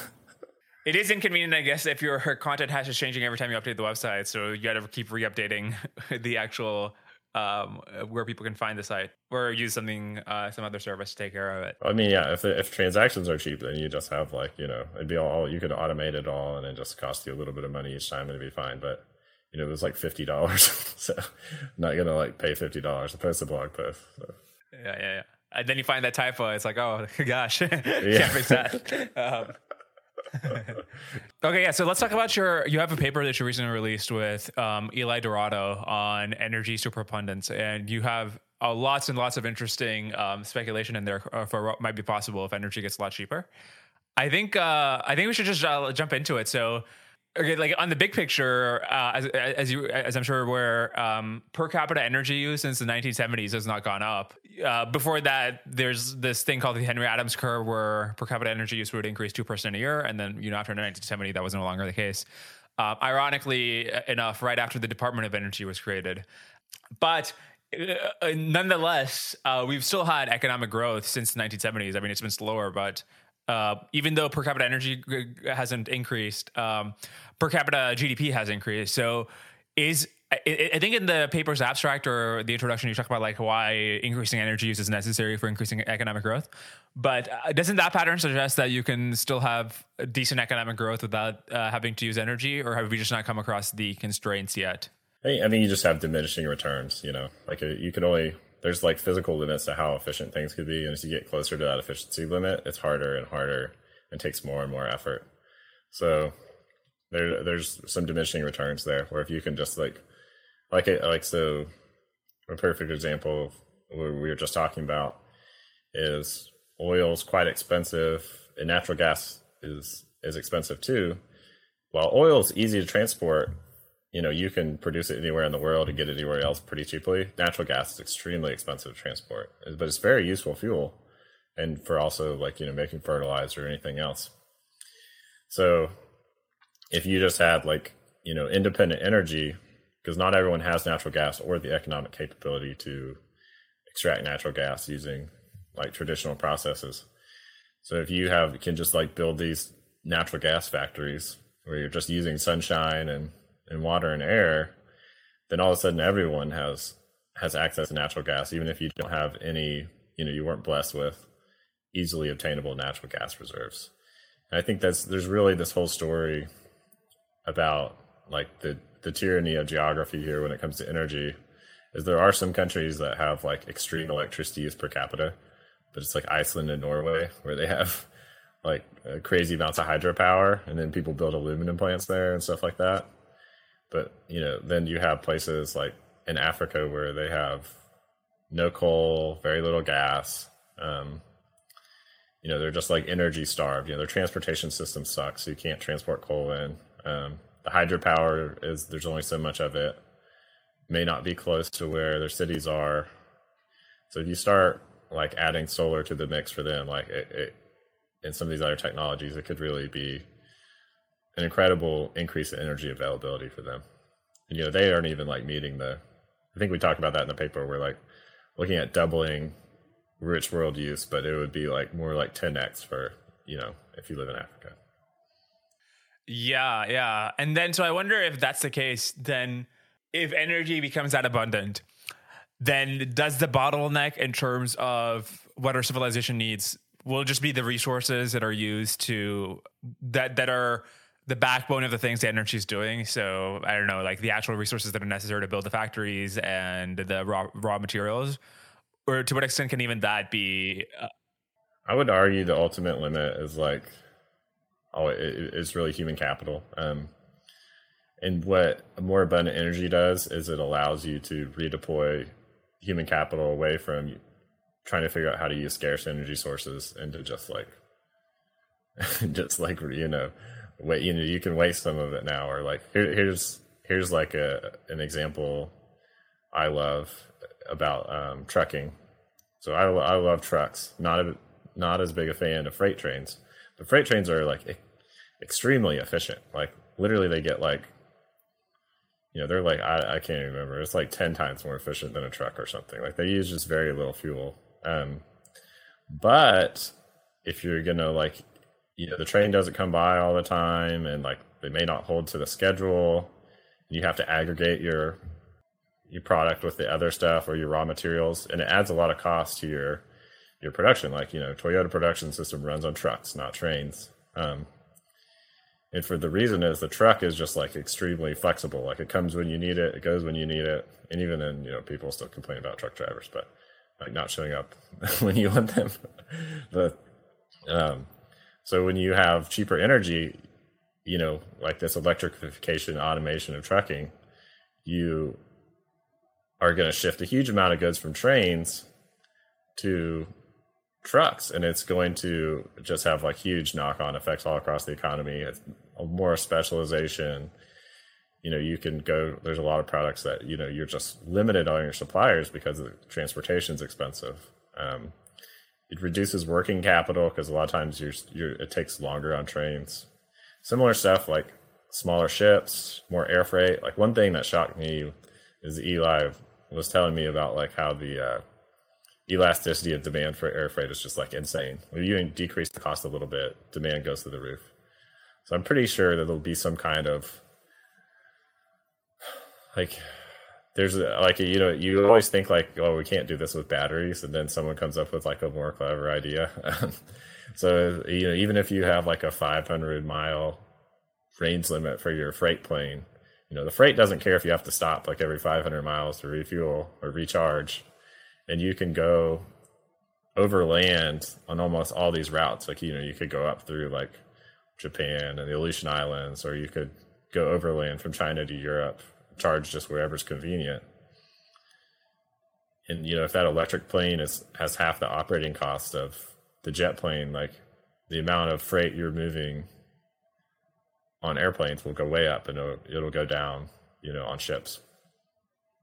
And it, and then everyone will be better off because, like right now, if you're a shipping company, you have like real working capital problems because your stuff sits on boat for like a month, and you've got to finance that and do all this stuff, and then you know what what if things change in the meantime you know like oh i don't really want that product anymore. So the air freight is just like an absolute economic just like booster. So if you can make that cheaper it's it's really exciting. But it uses way more energy so. It, it, it, uh, an, an analogy that just occurred to me is like you could imagine that if um, computational power if moore's law had stopped in 2005 we would still have a lot of interesting applications using uh, compute, and the effects of the computer would still have permeated society. But obviously, a lot of things that are like possible today uh, with computers would just uh, like they just wouldn't have been tried or been possible in, in that kind of world.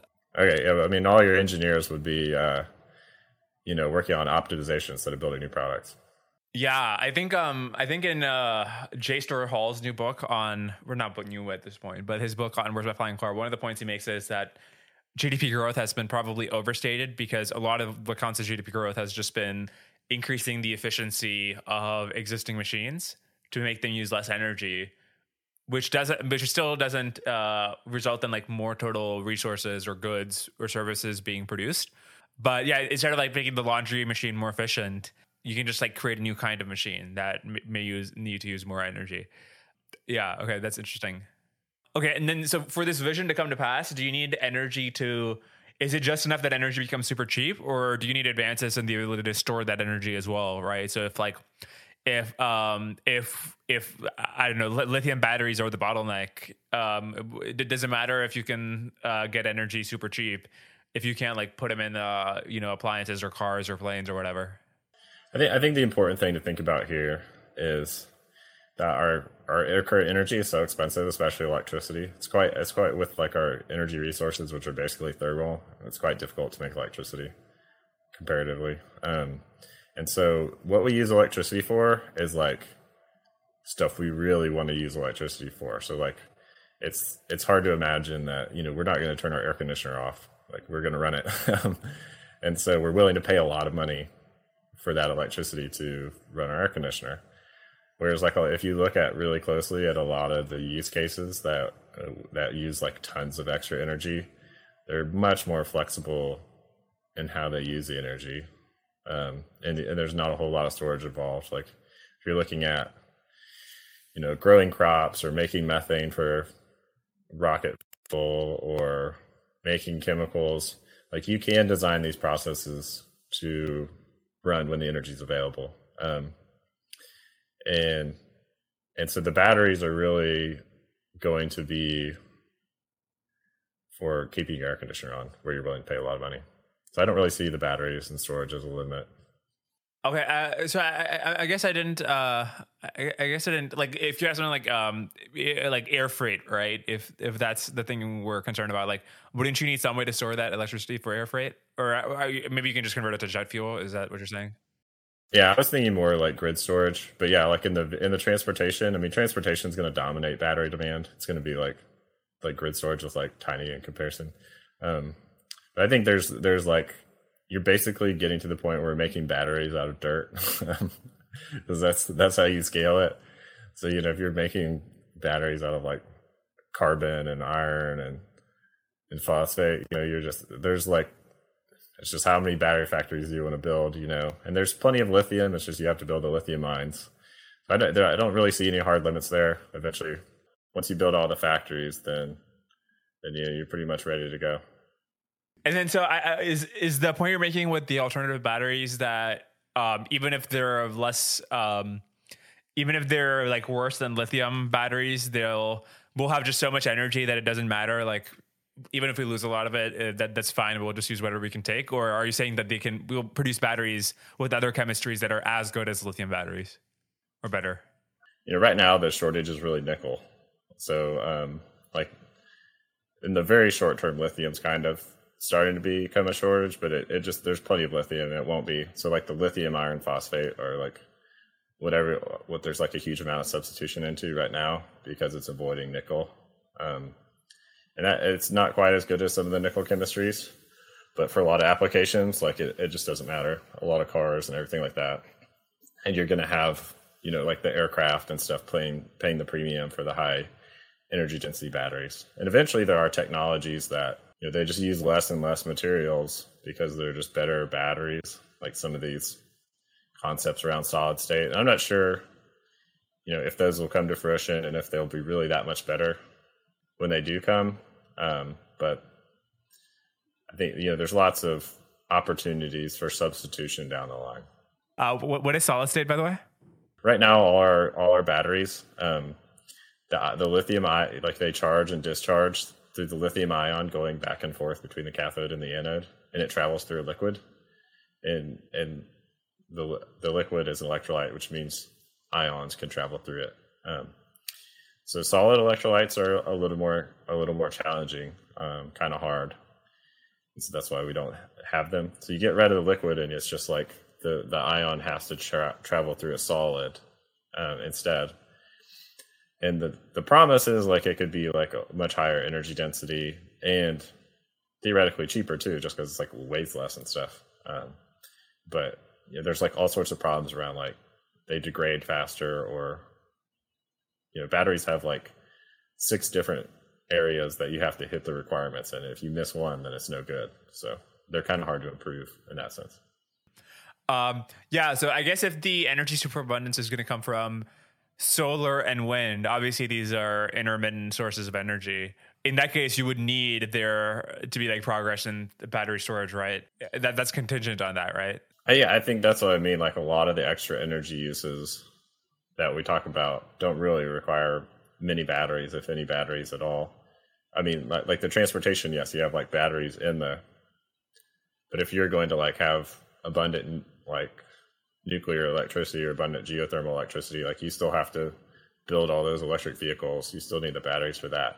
So like the extra batteries that solar and wind require over like geothermal, I think could end up being pretty minimal I, the way to maybe the way to think about it is is you know if you can have solar farm that's going to give you ten dollars a megawatt hour electricity, you know you just have, you have to figure out how to utilize that, and if you do, then you'll be very rich, um, you know, and and you'll beat the guy who's paying forty dollars a megawatt hour from the from the more expensive traditional generators.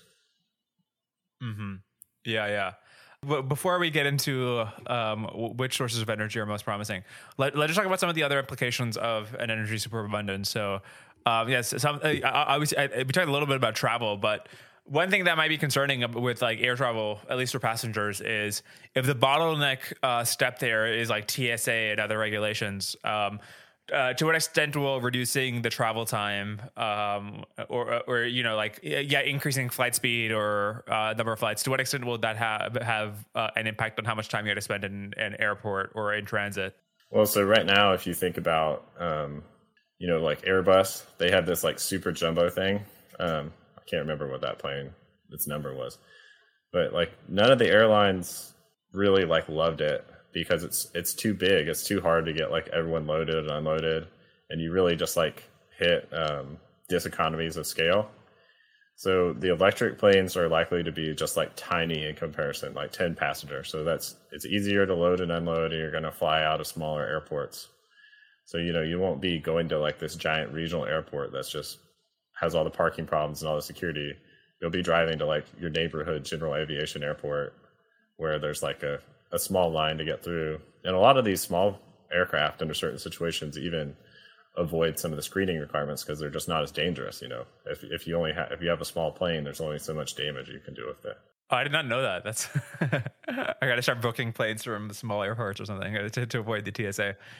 It's it's very nascent, but there's like some business models that are like coming down from like the NetJet style to like a little more commercial. So it's, it's like kind of like I think that they're trying to like hit a price point that's similar to first class, but you get you get to avoid all the airport craziness. So I think, and I think I like I'm just kind of a believer in like if that existed, people would get angry enough that they would loosen up a lot of the rules. It seems like impossible to change those rules now, but I think like the average person, it just costs them like no time because most people don't even fly very much.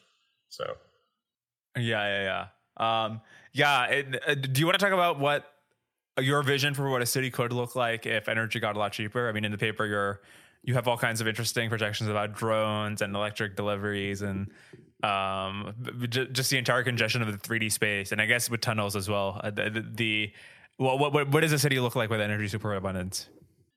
Basically, like disaggregate the car to a certain extent, where you're using, you know, not like inner city car trips or less because cheap flying is going to be cheaper and it's going to be more convenient to like have the bots deliver your stuff and you know the the tunnels i love the tunnels because you know, I don't like taking people's land. Um, so you with tunnels, you can run, you know, new roads and everything without eminent domaining and taking people's land away from them when they don't want to lose their land. Um, and I think like it's and that process is so people it makes people so angry when you take their land that it's very expensive to eminent domain people because they will fight you you know until like literally the sheriff has to show up and haul them away. So if you can go around that with tunnels using existing right of way it just makes that like societal cost of doing some of this stuff significantly less expensive and it's, it's you know then it's the engineering challenge and and I think there's there's really an opportunity now there. Like Boring Company is the famous, but you know recently I think there's a Hacker News another company that wants to do tunnels for um, electricity. You know, and they have like this plasma boring machine concept. So, I mean, it's pretty. It seems pretty crazy right now, but um, it's just one of those solutions that you're going to reduce the coordination costs across the whole economy and in, improve property rights. And so people should really try to build it. You mentioned one of these machines in your blog post on tunneling, and it was the SpaceX one. I forgot the name of it, but yeah, it's it's it's like this insane thing. It's uh, um, uh, Prufrock. Yeah, exactly. Yeah, yeah. It's you know, it's like uh, pretty big, but it's apparently it's all electric, which is kind of insane. Um, and uh, yeah, it, it, can just like do it in one. How how is it getting the material out? Like you you just if you're just doing the tunneling in one step. The problem that like most the tunneling is in soft soil, and it just it's really kind of like it's it's kind of like difficult to drill through soft soil because of the materials handling. So like when you first start drilling an oil well through this stuff, like you actually have to limit your drilling speed, and you don't even have to put any weight on the bit. Like just the pumping fluid around basically like jets out the fluid. so that's kind of what you're doing with the boring machine and the soft soil stuff. So managing the spoils, which is like you know, like they have like muck carts a lot of times. I think maybe SpaceX trying to do a conveyor belt, but you could also just make it a full liquid and pump it out. Like in the oil field, you know, we we carry our cuttings in mud and we pump it. But yeah, and then they have the other big challenge is they have to keep the walls from caving in on them. Um, so that's like there's like a like current boring machines and soft soil spend enormous amount of time um, erecting these tunnel supports that keep it from collapsing in themselves. So it's kind of counterintuitive. It's actually dramatically faster to bore in hard rock than it is soft soil because you because the soft soil you spend so much time like non-productive time. Where in the hard rock you're just like blowing and going. Interesting. Um, yeah. Okay. And then so to get back to the to the cities. Um, the uh, you mentioned something in the paper. Uh, yeah, Marchetti's constant, uh, which is the amount of like people's.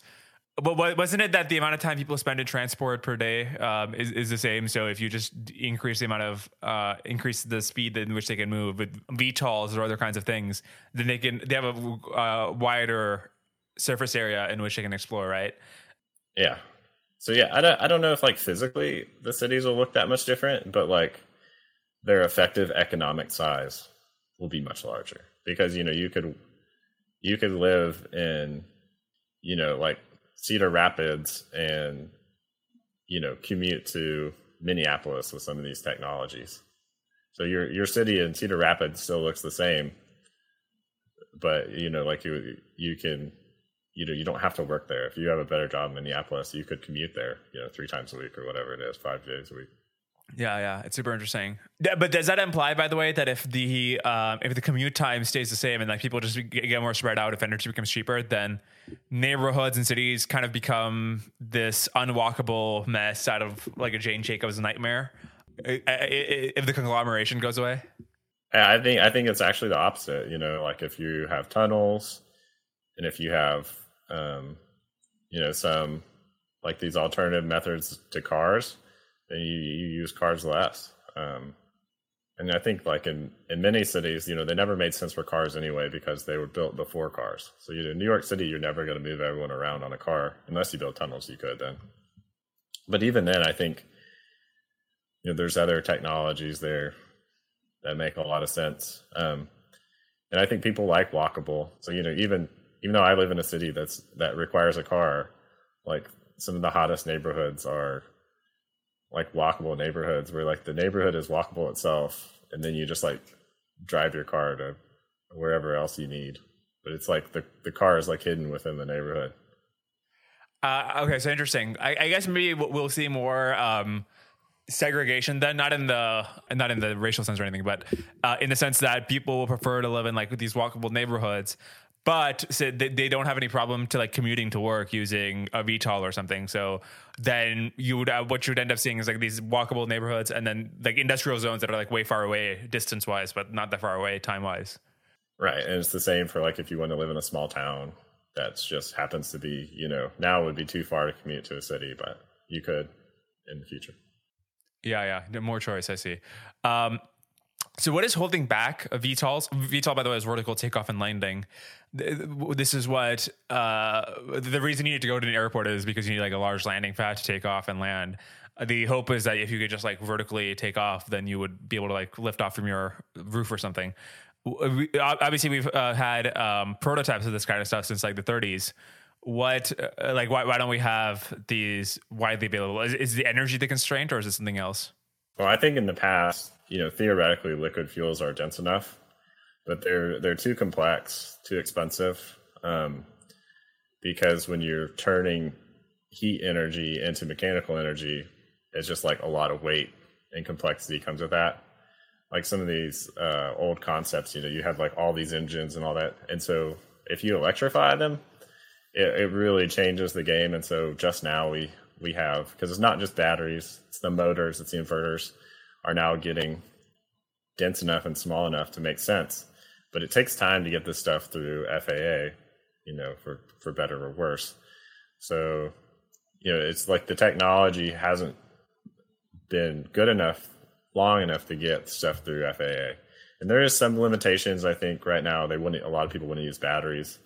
Like the batteries are just on the edge of good enough. Like you know, you're to have like a 50 mile VTOL, not like a, a a couple hundred mile VTOL, but eventually, like my like dream VTOL application is like a a nuclear powered quadcopter that carries like a container, so you can take the container like directly from you know the factory in in Vietnam or wherever directly to the the people who are using it or the warehouse like in in Arkansas or whatever.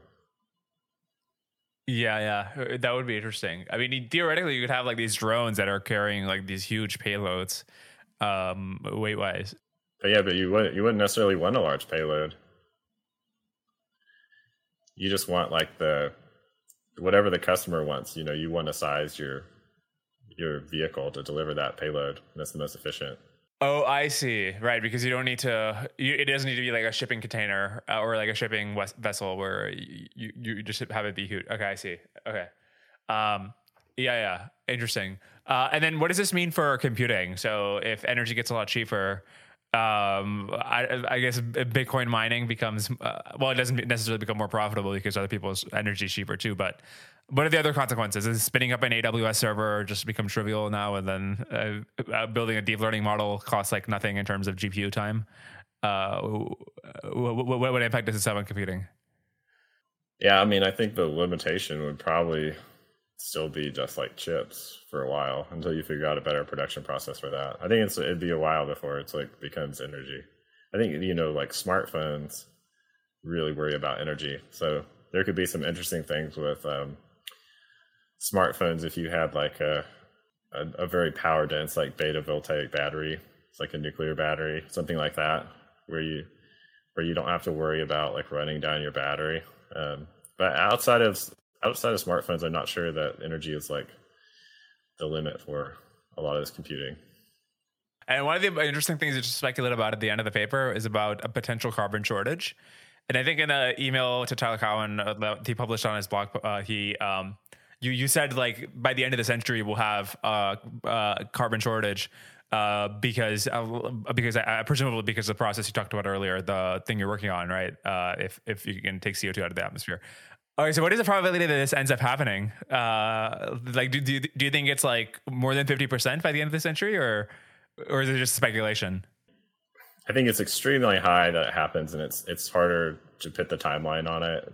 by the end of the century might be like a little if you i think i think i ran some numbers in there and like if you 10x current plastic production and you're just like putting it landfilling it all um i think it was a little over like a hundred years to get and you're assuming like your your out the rest of your carbon output is zero in that scenario. But it's probably pretty hard to do it like in a hundred in a like by the end of the century without a lot of growth. But it's kind of the exponential thing can get you where you know like i think all the you know some large number of the carbon emissions have happened in the last 20 years like and, and it was very small before like 1950 so you know you could kind of like get surprised at the back half the last 10 years you know? It goes crazy. It makes it hard to predict. Yeah. Yeah. By the way, so in uh, Will MacAskill's new book on um, long termism, one of the things he speculates about is if society collapses and we need to restart, one of the things we'll need is coal or some other sort of like dense, easy to use fuel. And the problem is we've been uh, burning up easily accessible coal, like coal in places where you could just like dig up and find it. And so one of the things he's concerned about is like making sure we leave some easy ac- easily accessible coal silos around so that in case, you know, society collapses, we can restart and use these to power up our like a second industrial revolution. I wonder if you could use a process like this um, with carbon sequestration to actually just build up these kinds of reserves. Um, I don't know if like some, a long termist or somebody's like really interested in making sure we have that kind of resource. They could just use this process to. Uh, I, is that possible or? Oh, so actually, there's a company called like Charm Industrial, and they're they're basically doing that because they take trees and they do a process called fast pyrolysis. It's where you burn um, biomass without oxygen, in anoxic environment, and it makes this bio oil. And then they're they're injecting the bio oil down into wells and selling carbon credits. So it's already happening, you could say. Oh wow! And that that is easy to burn and stuff. Uh, like you you could. Uh, yeah, if you if you just want to like burn it for heat, it's it's okay, but it's it's hard to refine. This was like a there are a lot of people that try to do bio oil as an alternative for petroleum like 20 years ago, like Clean Tech 1.0, and they they all failed. So it makes me laugh that like they're reimagining the process to sell what are right now very expensive carbon credits. but you could do something similar. There's actually you could do something similar just to make straight carbon and stuff if you wanted to. Okay, I see. Uh, the the thing that I find interesting about this is often in the case of um, global problems, people will early on identify that a thing is going to be a problem but it often ends up being the case that they get the direction of the problem opposite. Like if you think about population right? In the 70s people were like correct uh, that global population was going to be a problem. The thing is it probably it seems like now the problem is going to be that the population might decline too fast right? Now that it's going to grow exponentially and I think this is like another example of this kind of thing where CO2 is going to be a problem either way. It just like it's I'm not sure if it's going to be a problem we'll overproduce it or we'll have shortages. yeah, I mean if you if you just think at like the the large scale, if you're going to be like Kardashev, whatever scale civilization civilization, where you're using like immense amounts of energy, like that's going to have um, you know side effects, and you're going to have to figure out how to manage that one way or the other. And I mean, one of those is eventually Earth may just be like a, a nature preserve and we all live in space or something. But yeah, yeah. Okay, let's talk about nuclear. Um, I, it seems like it seems like you're much uh, less optimistic about nuclear than you are about solar and wind. Do, do you want to do, do you want to explain why that's the case? Yeah, well, especially solar more than so than wind. Wind, I think, is limiting because it's transmission problems, and again, you know, like you're if you want to build out huge amounts of wind, like some of these zero carbon uh, plans call for, like you're gonna have to take a lot of people's land to like build transmission lines and stuff. And again, really pisses people off, and they fight hard, and it becomes expensive. So, um, and it's not like the you know the wind turbines are easy, are relatively easy to site, like because you pay people. You actually see like they never put above ground power lines on the people's land where they put the wind turbines. They're always underground so at least they get to the county right away. But like when you get these giant transmission lines, like um, you know Grain Belt or something, like they almost inevitably have to go across a lot of people's lands, and you can't just stuff them all in county and state right of ways because the pylons are so big. Sorry, what is a pylon? Uh, the pylon is like what holds the wire up, the tall tower. So yeah, so solar is like it's much more flexible where it can go, and I think the solar getting cheaper, the obstacles are just like pretty simple. It's like, well, gosh, this it's expensive to fill with racking. Why don't we just lay the panels on the ground? Or like, gosh, this glass we're encasing with is getting expensive, and we don't need it to last 80 years or 50 years. You know, we can just like put some plastic on it instead. Or, you know, we've gotten these, you know, the the actual photovoltaic cells so cheap and like all the other labor and stuff is getting more expensive. Well, why don't we just add another layer and make more energy? So those are kind of like your your solar solutions to get down to like ten dollars the megawatt hour, and they're pretty straightforward. Whereas like nuclear is like, uh, well, you know, the light water reactor can't get us there. Like, let's instead cool our reactor with um, sodium, which you know catches fire when it, it explodes when it reacts with water and catches fire when it reacts with air. Um, or there's, you know, you could cool it with lead, liquid lead. That's an option. Helium, which, you know, leaks a lot. Um, or you could do molten salts that um, like corrode everything. We don't really have anything that. And so I think when you start looking at like, you know, this is for large reactors. Um, so I think those solutions for very large reactors are, are, are pretty hard. Um, it's pretty difficult. And there's a lot of reasons why why do we make these weird choices? Well, there a lot of stuff just reacts poorly, you know, when you expose it to neutrons and stuff. So they have they like each have their own features that make them possibly good candidates. Um, so that's that's really where, and I actually think like regulation is actually kind of like a it's oversold a little bit, and and I think actually to the extent that if people were internally consistent, then they would see NRC as a regulatory success story because um, yeah, the kind of the background on this is my my wife's um, mom and stepfather are nuclear engineers that have like worked, you know, from at all levels of nuclear power industry. So I get to ask them, you know, the general questions and learn a lot about it, which is nice. Um, it's very helpful for learning about it. But there's like back in the 80s, the nuclear power industry was like in real trouble because um, their competitors in coal and natural gas got deregulated. Like the, most of the cost of coal is the rail getting there, and the rail industry got deregulated, and then the natural gas industry got deregulated. So the cost of their alternatives was falling, and they had the cost of, you know, they had to build more safety into their plants because of all these. You know, it wasn't just Three Mile Island; it was like Browns Ferry, it was Rancho Seco, all these, like, uh, you know, things that could have been really scary and certain extent we got like a little bit lucky that we didn't have like a worse um, disaster. You know they were just like relatively limited accidents at their sites. So what the and like, like there's actually a time where nuclear power plants were selling for less than what their fuel was worth they had on in their plant like around there. So the, what the industry did and what nrc did is they uh, move to probabilistic um, risk assessment, which is like, you know, usually the gold standard. Like people are really happy that we use probabilistic risk assessment assessment for commercial crew with NASA and SpaceX. And they want FDA to use more probability, you know, more expected value. So, and what this allowed was it's basically you're you're rolling up some of the rules and moving into the risk assessment. So like around 1980, like nuclear power plants only ran about 60% of the time. They weren't very reliable. They had all sorts of like unplanned outages, stuff like that. And these, the safest mode of operation is just running as designed. So the, the more the more consistent nuclear power is, the safer it is.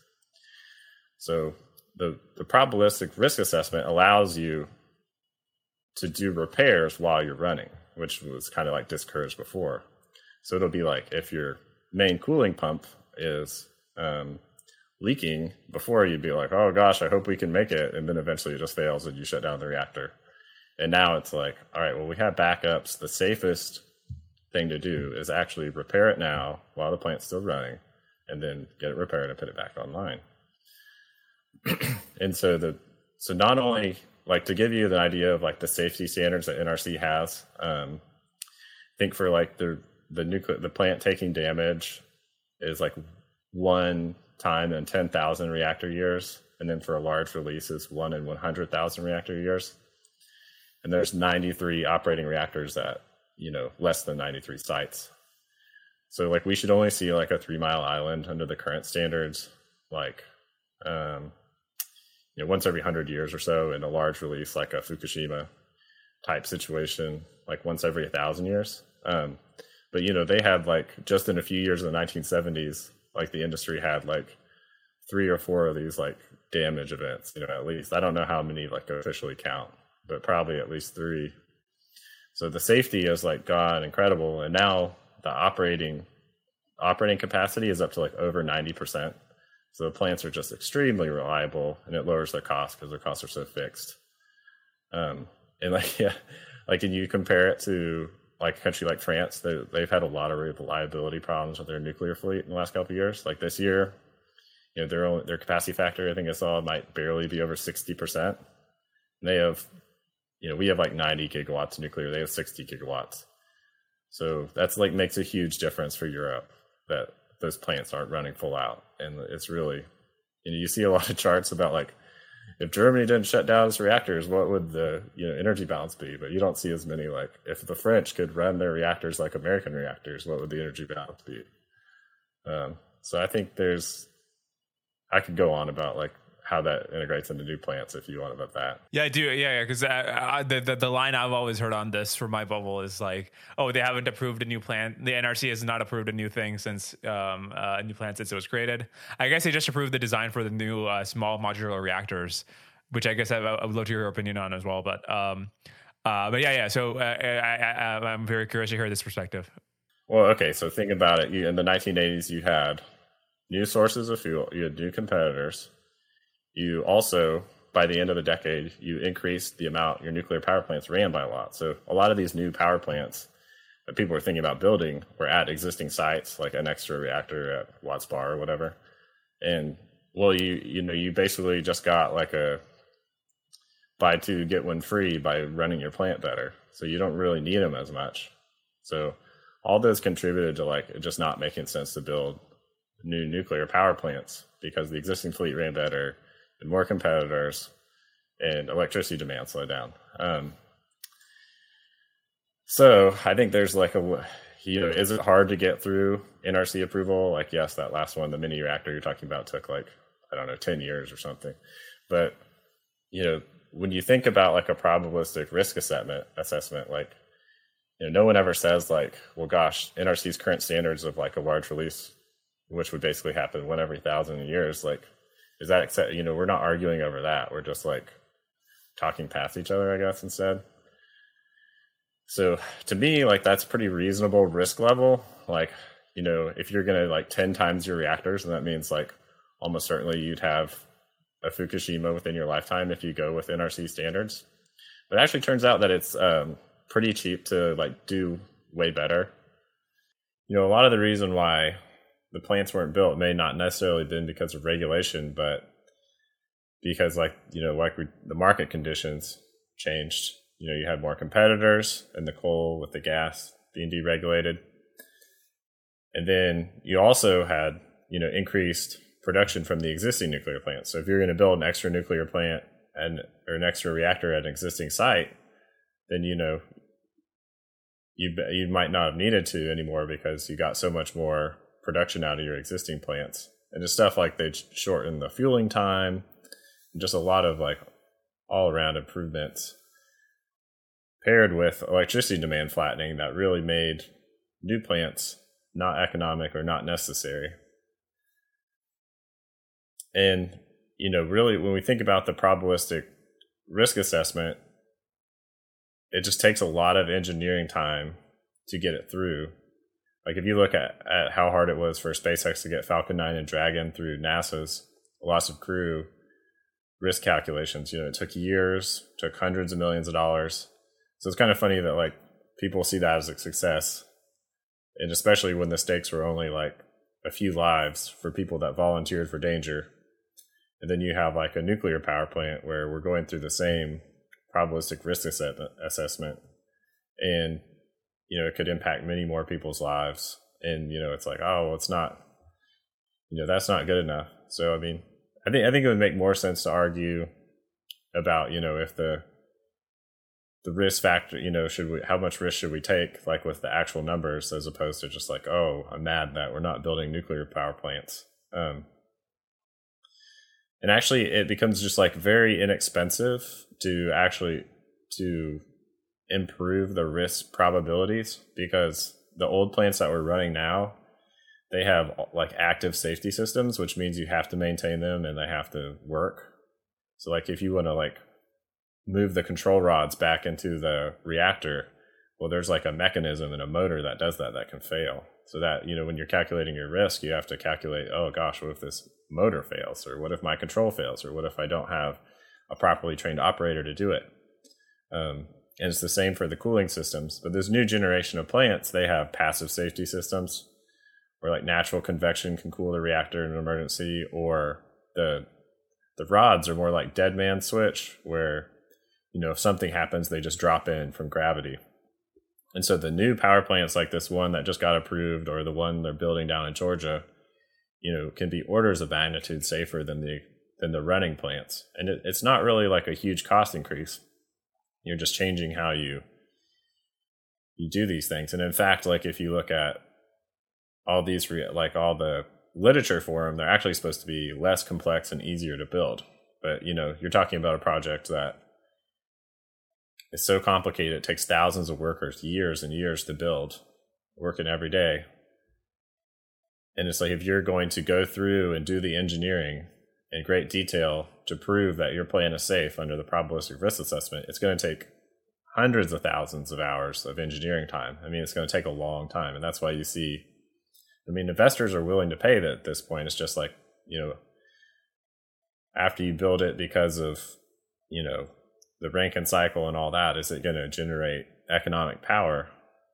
And it, you know, it's not necessarily going to. I think I think one way to think about this is my father-in-law. He always says, you know, when people ask him about why we're not doing more nuclear, he says, well, you got to think about the politics first and the economics second, and those are like the important ones. And so people are submitting designs and when to build plants that are big enough to impact lots of people's lives, even if that risk is very low. You know, some people still are bothered by that. But also, they're selling an easily substitutable commodity in most cases. And so I think a lot of times on the political side, if you can substitute nuclear power, people will, even if it's coal or whatever. People don't really care that much about the emissions. Like they just care about their electricity turning on. And I think you see the the opinion change very fast when nuclear power is no longer a substitute. Like all of a sudden, you know, Germany's like, well, we could turn our reactors back on, or Japan, same way. You know, they've had these reactors off for years, but now that there's an energy crunch, they're like, well, let's turn them back on. uh, so I think I think the the future for nuclear power, which would be a better future, is you create products that impact less people's lives or have the potential to impact less people's lives and also are not substitutable and I think that means small reactors. Like if you have a battery that can power your phone, or you, know, you have like a little battery out in your garage that can power your house. The real, you know, these are hard to make. There's a lot of problems, especially on power density. Like, you know, the nuclear is very energy dense, but not necessarily power dense. So you have to uh, do a lot of work on that to get there.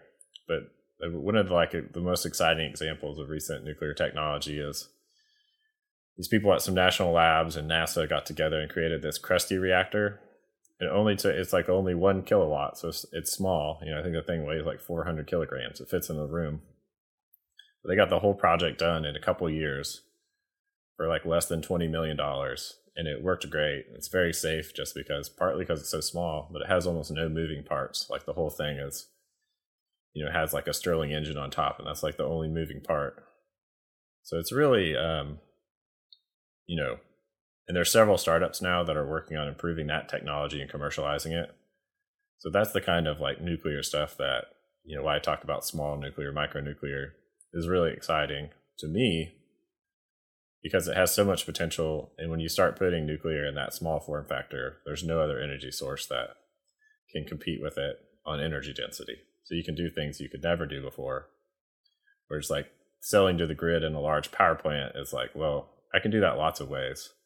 And if you think think through this lens, then you see like the entire nuclear debate is, you know, the nuclear proponents trying to claim that nuclear is not substitutable and that we should pay more, accept the accept the risk, or or whatever.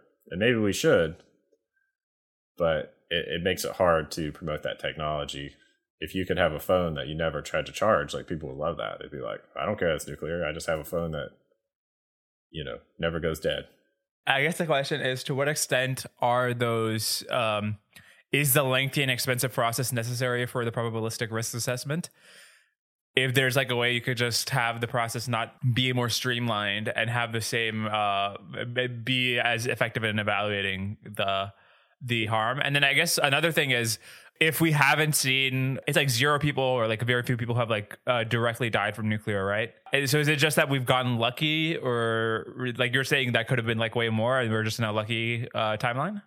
I guess i'll go backwards a little bit here on answering those questions. So more so than i think what people are responding to is just because like fukushima didn't have you know airborne radiation that was very dangerous but people still got removed from their home, you know, and there's a lot of costs associated with that.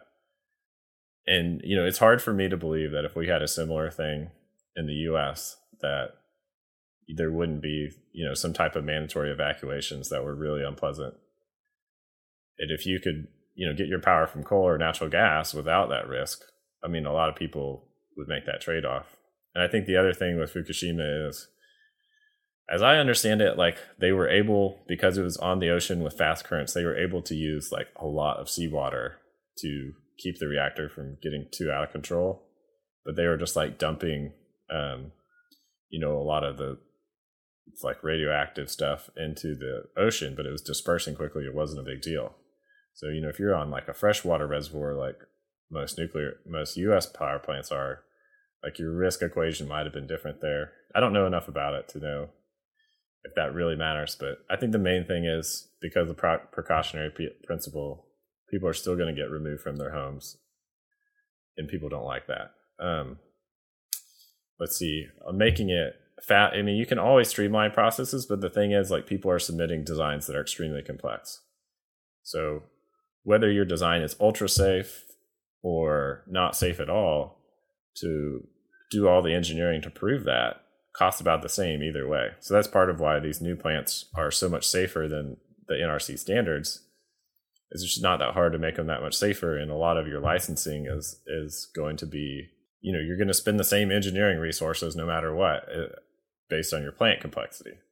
So the uh, you know that's like the difference why KRUSTY was able to go through so fast. You know they went is you know their thing is very simple. They don't have very many moving parts. Like there's only so many things that can go wrong with it and so that I think that's what's exciting to me about these other startups is they have the potential to get through faster with less money and then there's real markets in like remote power space military where people are willing to pay the premium for these initial models Okay, I see. Um, okay, so you're, you're, so you're not bearish on nuclear in the future, given the new designs with passive uh, uh, passive cooling and stuff like that. It was more like the old designs that you're uh, pessimistic about. Is, is that correct? Yeah, I mean, like if you look at like the what the cost of electricity is going to be from that, you know, if they ever build the reactors that just got proven or just got approved, like it's it's quite expensive. You know, I think usually it's around like 40 50 dollars a megawatt hour best case but more likely it could be up to like 80 dollars a megawatt hour so you know they're not building it you know in deregulated power markets because you you know you lose money but there are places where it could make sense you know some places like in europe have very expensive electricity and Japan yeah. and Singapore, and there's a lot of other places that are. Yeah, yeah. So there there could be some markets in there, but you know that technology then still has to compete with those places building solar panels or or you know all these other technologies that you could do and you know then there's the whole argument oh well nuclear can do this and that but you know i think the the people building the reactors clearly don't want to build them in deregulated power markets because it's not economic you know that's why I'm excited about the small because there's alternative markets other than selling this substitutable commodity that's very cheap. Well, what what is? Uh, have you talked to Eli about this? What what is his opinion? yeah, so Eli finds out about these like new startups that fit this bill and, and sends me the information on because he knows he knows I'm excited about it. So I think I think he's also you know he also like of course you know his like specialty is like governmental affairs. So there's still I'm sure there's still lots of opportunity to improve the process at NRC. Like recently, INPO, which is like the industry group, that's very much like a German style industry group. It's very powerful. Um, you know, their goal with NRC was like reduce the nuclear rules by like one third. And then you also have NRC writing new standards for like Gen 4 reactors that con- that's supposed to be done in a couple years, but Congress instructed them to do it. So there's lots of opportunity to try to improve the process, but it, it, it's very complex. Like I'll give one example: the Browns Ferry accident. The main thing that came out of that was you can't have control cables for safety systems on redundant safety systems on the same cable tray because that cable tray catches on fire, you lose both systems. So it's very, very expensive to run extra cable trays and all this sep- cable separation. Um, and like that's actually one of the problems that's like delaying Vogtle in Georgia right now is they had like 500 issues of sharing the same like safety systems sharing the same cable tray. So they have to like, you know, build all new cable trays and clean out the mess of the stuff they already built and redo it. Super expensive. So NRC is like tried, they tried a pilot program where they did like a performance based safety on, you know, as opposed to like just the strict cable separation rule. And like I think um, Oconee was one of the power plants that tried it. it ended up being more expensive than just the simple rule. so the uh, you know the reality is often very complex. And i think you know when you have these complex plants like it's just hard to do. So it can always be improved but you know i think the small could end up greatly outcompeting the large because they have less complexity. Yeah you had a small section in that piece about fusion where you yeah you you're you're especially pessimistic about fusion. Uh, what what is your what is your take on fusion I'm not. It's kind of the same thing. I'm not pessimistic about fusion. I'm pessimistic about fusion technologies that heat up water to make steam and run it through a steam turbine because they're not efficient. It's just so expensive to do the like uh, literally like it, just putting in like the steam turbine and the condenser and all that kind of stuff you need for that basically makes you uncompetitive uh, at most on most deregulated power markets. Yeah. So I, mean, there, are startups who have uh, plans to do direct energy conversion. I don't know how feasible those plans are, but yeah, like presumably you think those are in those cases you think fusion and uh, could have a big future. Yeah, yeah. I, I again, I like I don't know too much about the same as you. I don't know too much about their specific technology, but if you're pursuing a direct conversion technology, it's just you're you actually have a chance of success. You know, I think a lot of people I've talked to in like the fusion space, they're like, well, I can make you know electricity for fifty dollars a megawatt hour, and because I'm fusion, people should pay me fifty dollars. And it's like, well, not everyone may want to pay you fifty dollars. Yeah, yeah. I mean, um, it, it, might involve an initial period of like large subsidy that ha- we had to give electric um, uh, electric vehicles and even solar. I like we we had, we had to give huge subsidies to solar in the beginning when we were at the beginning of the learning curve. So that might be necessary though. Yeah, I mean, I I really disagree with like the subsidy solar's had actually, and and I think it just like if you actually look at the numbers, it proves the point. Like the people say like, oh, because Germany did the feed-in tariffs, it like made solar cheap. So if you had a country that's one percent of the population, they spent like a tiny portion of their GDP, and that was enough to scale the technology. Well, you should just let some other fool do that, you know, reap the benefits. so I, I would be supportive of of taking away most of the subsidies for energy in general. Just to make sure I understood that argument, you're saying that like it's unlikely that the small subsidies that Germany gave were enough to actually make the difference. It was a well, I'm, I'm just saying if you if they were if it took such a small amount of subsidy to do it, like someone will be foolish enough to do that. You know, in this case, it was Germany. They spent a lot of money doing that. That was you know they're not reaping the benefit from. Yeah, it's it's not compatible with their environment. So, um, and their climate. I mean, yeah. So I mean, we benefited from them doing that. We didn't have to, you know, we still do spend some subsidies on solar, and I think they're very like poorly designed. So I, I would be better just to get rid of them. But but but the thing with fusion, if you're just heating up heating up water to make steam, is that technology? There's no learning curve for anymore for steam engines, basically, because you know that technology is so mature. I mean now, so that's why some people are looking at like supercritical CO2 cycles, is because well maybe this could be a little cheaper than uh, doing steam turbines. That's what that's some possibility there, but it's and there's some other technologies that maybe someday you have like thermoelectric generators and stuff like that. But I think the direct conversion technologies have just a massive advantage, not only in initial cost, but in ongoing operating costs. Okay. Okay. Um, there's one more topic I really want to talk about, which was, yeah, you have this interesting post on where you can actually expect to find alpha, uh, given that at least public markets are efficient. I do, do you want to like explain the basic thesis of that post before I ask you specific questions about it? yeah, if I was gonna like dumb that post down, like I love Fama's original paper where he lays out this efficient market hypothesis thesis.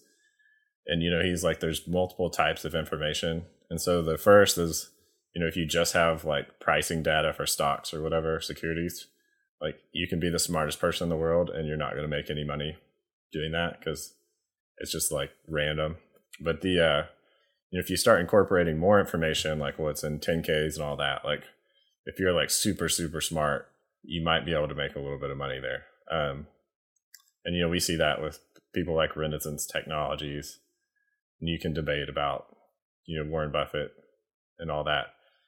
But then there's the third category, which is like the strong type information, and it's basically you have legally acquired private information, and the you know you can make money that way and be significantly less smart. So if you if you want to like just take Fama's paper and like how do I make money it's like okay well i should find legal ways to acquire you know this information and then i don't have to be you know a super genius to make money on it yeah what i thought was really interesting in your post was you had this point about how one of the ways you can actually earn excess returns is um, through like labor, right? Like Buffett uh, in the early years, at least, he would like go into these factories or companies and like interrogate every single piece of operations and whatever.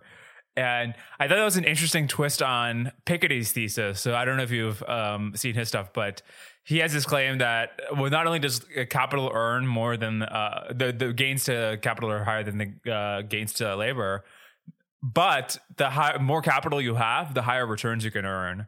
Um, like I guess Harvard has access to hedge funds that may be able to earn like excess returns. I, th- I thought yours was like an interesting. Basically, if you take um, this view, it's basically the inversion of Piketty because uh, and, and, like over time, as Buffett has gotten wealthier, his returns have gone down because uh, it's harder to like invest the marginal dollar more effectively. And as you said, with the Medallion Fund, yeah, they they they, they no longer accept outside money, and uh, and then uh, the the interesting thing about labor is like the reason that Buffett was able to earn those excess returns in the beginning was because of the labor he put in, right? So the interesting thing is like capital is just fungible with other capital, so capital doesn't enjoy as high returns as like really good labor, really smart labor, which is like the opposite of the Piketty thesis.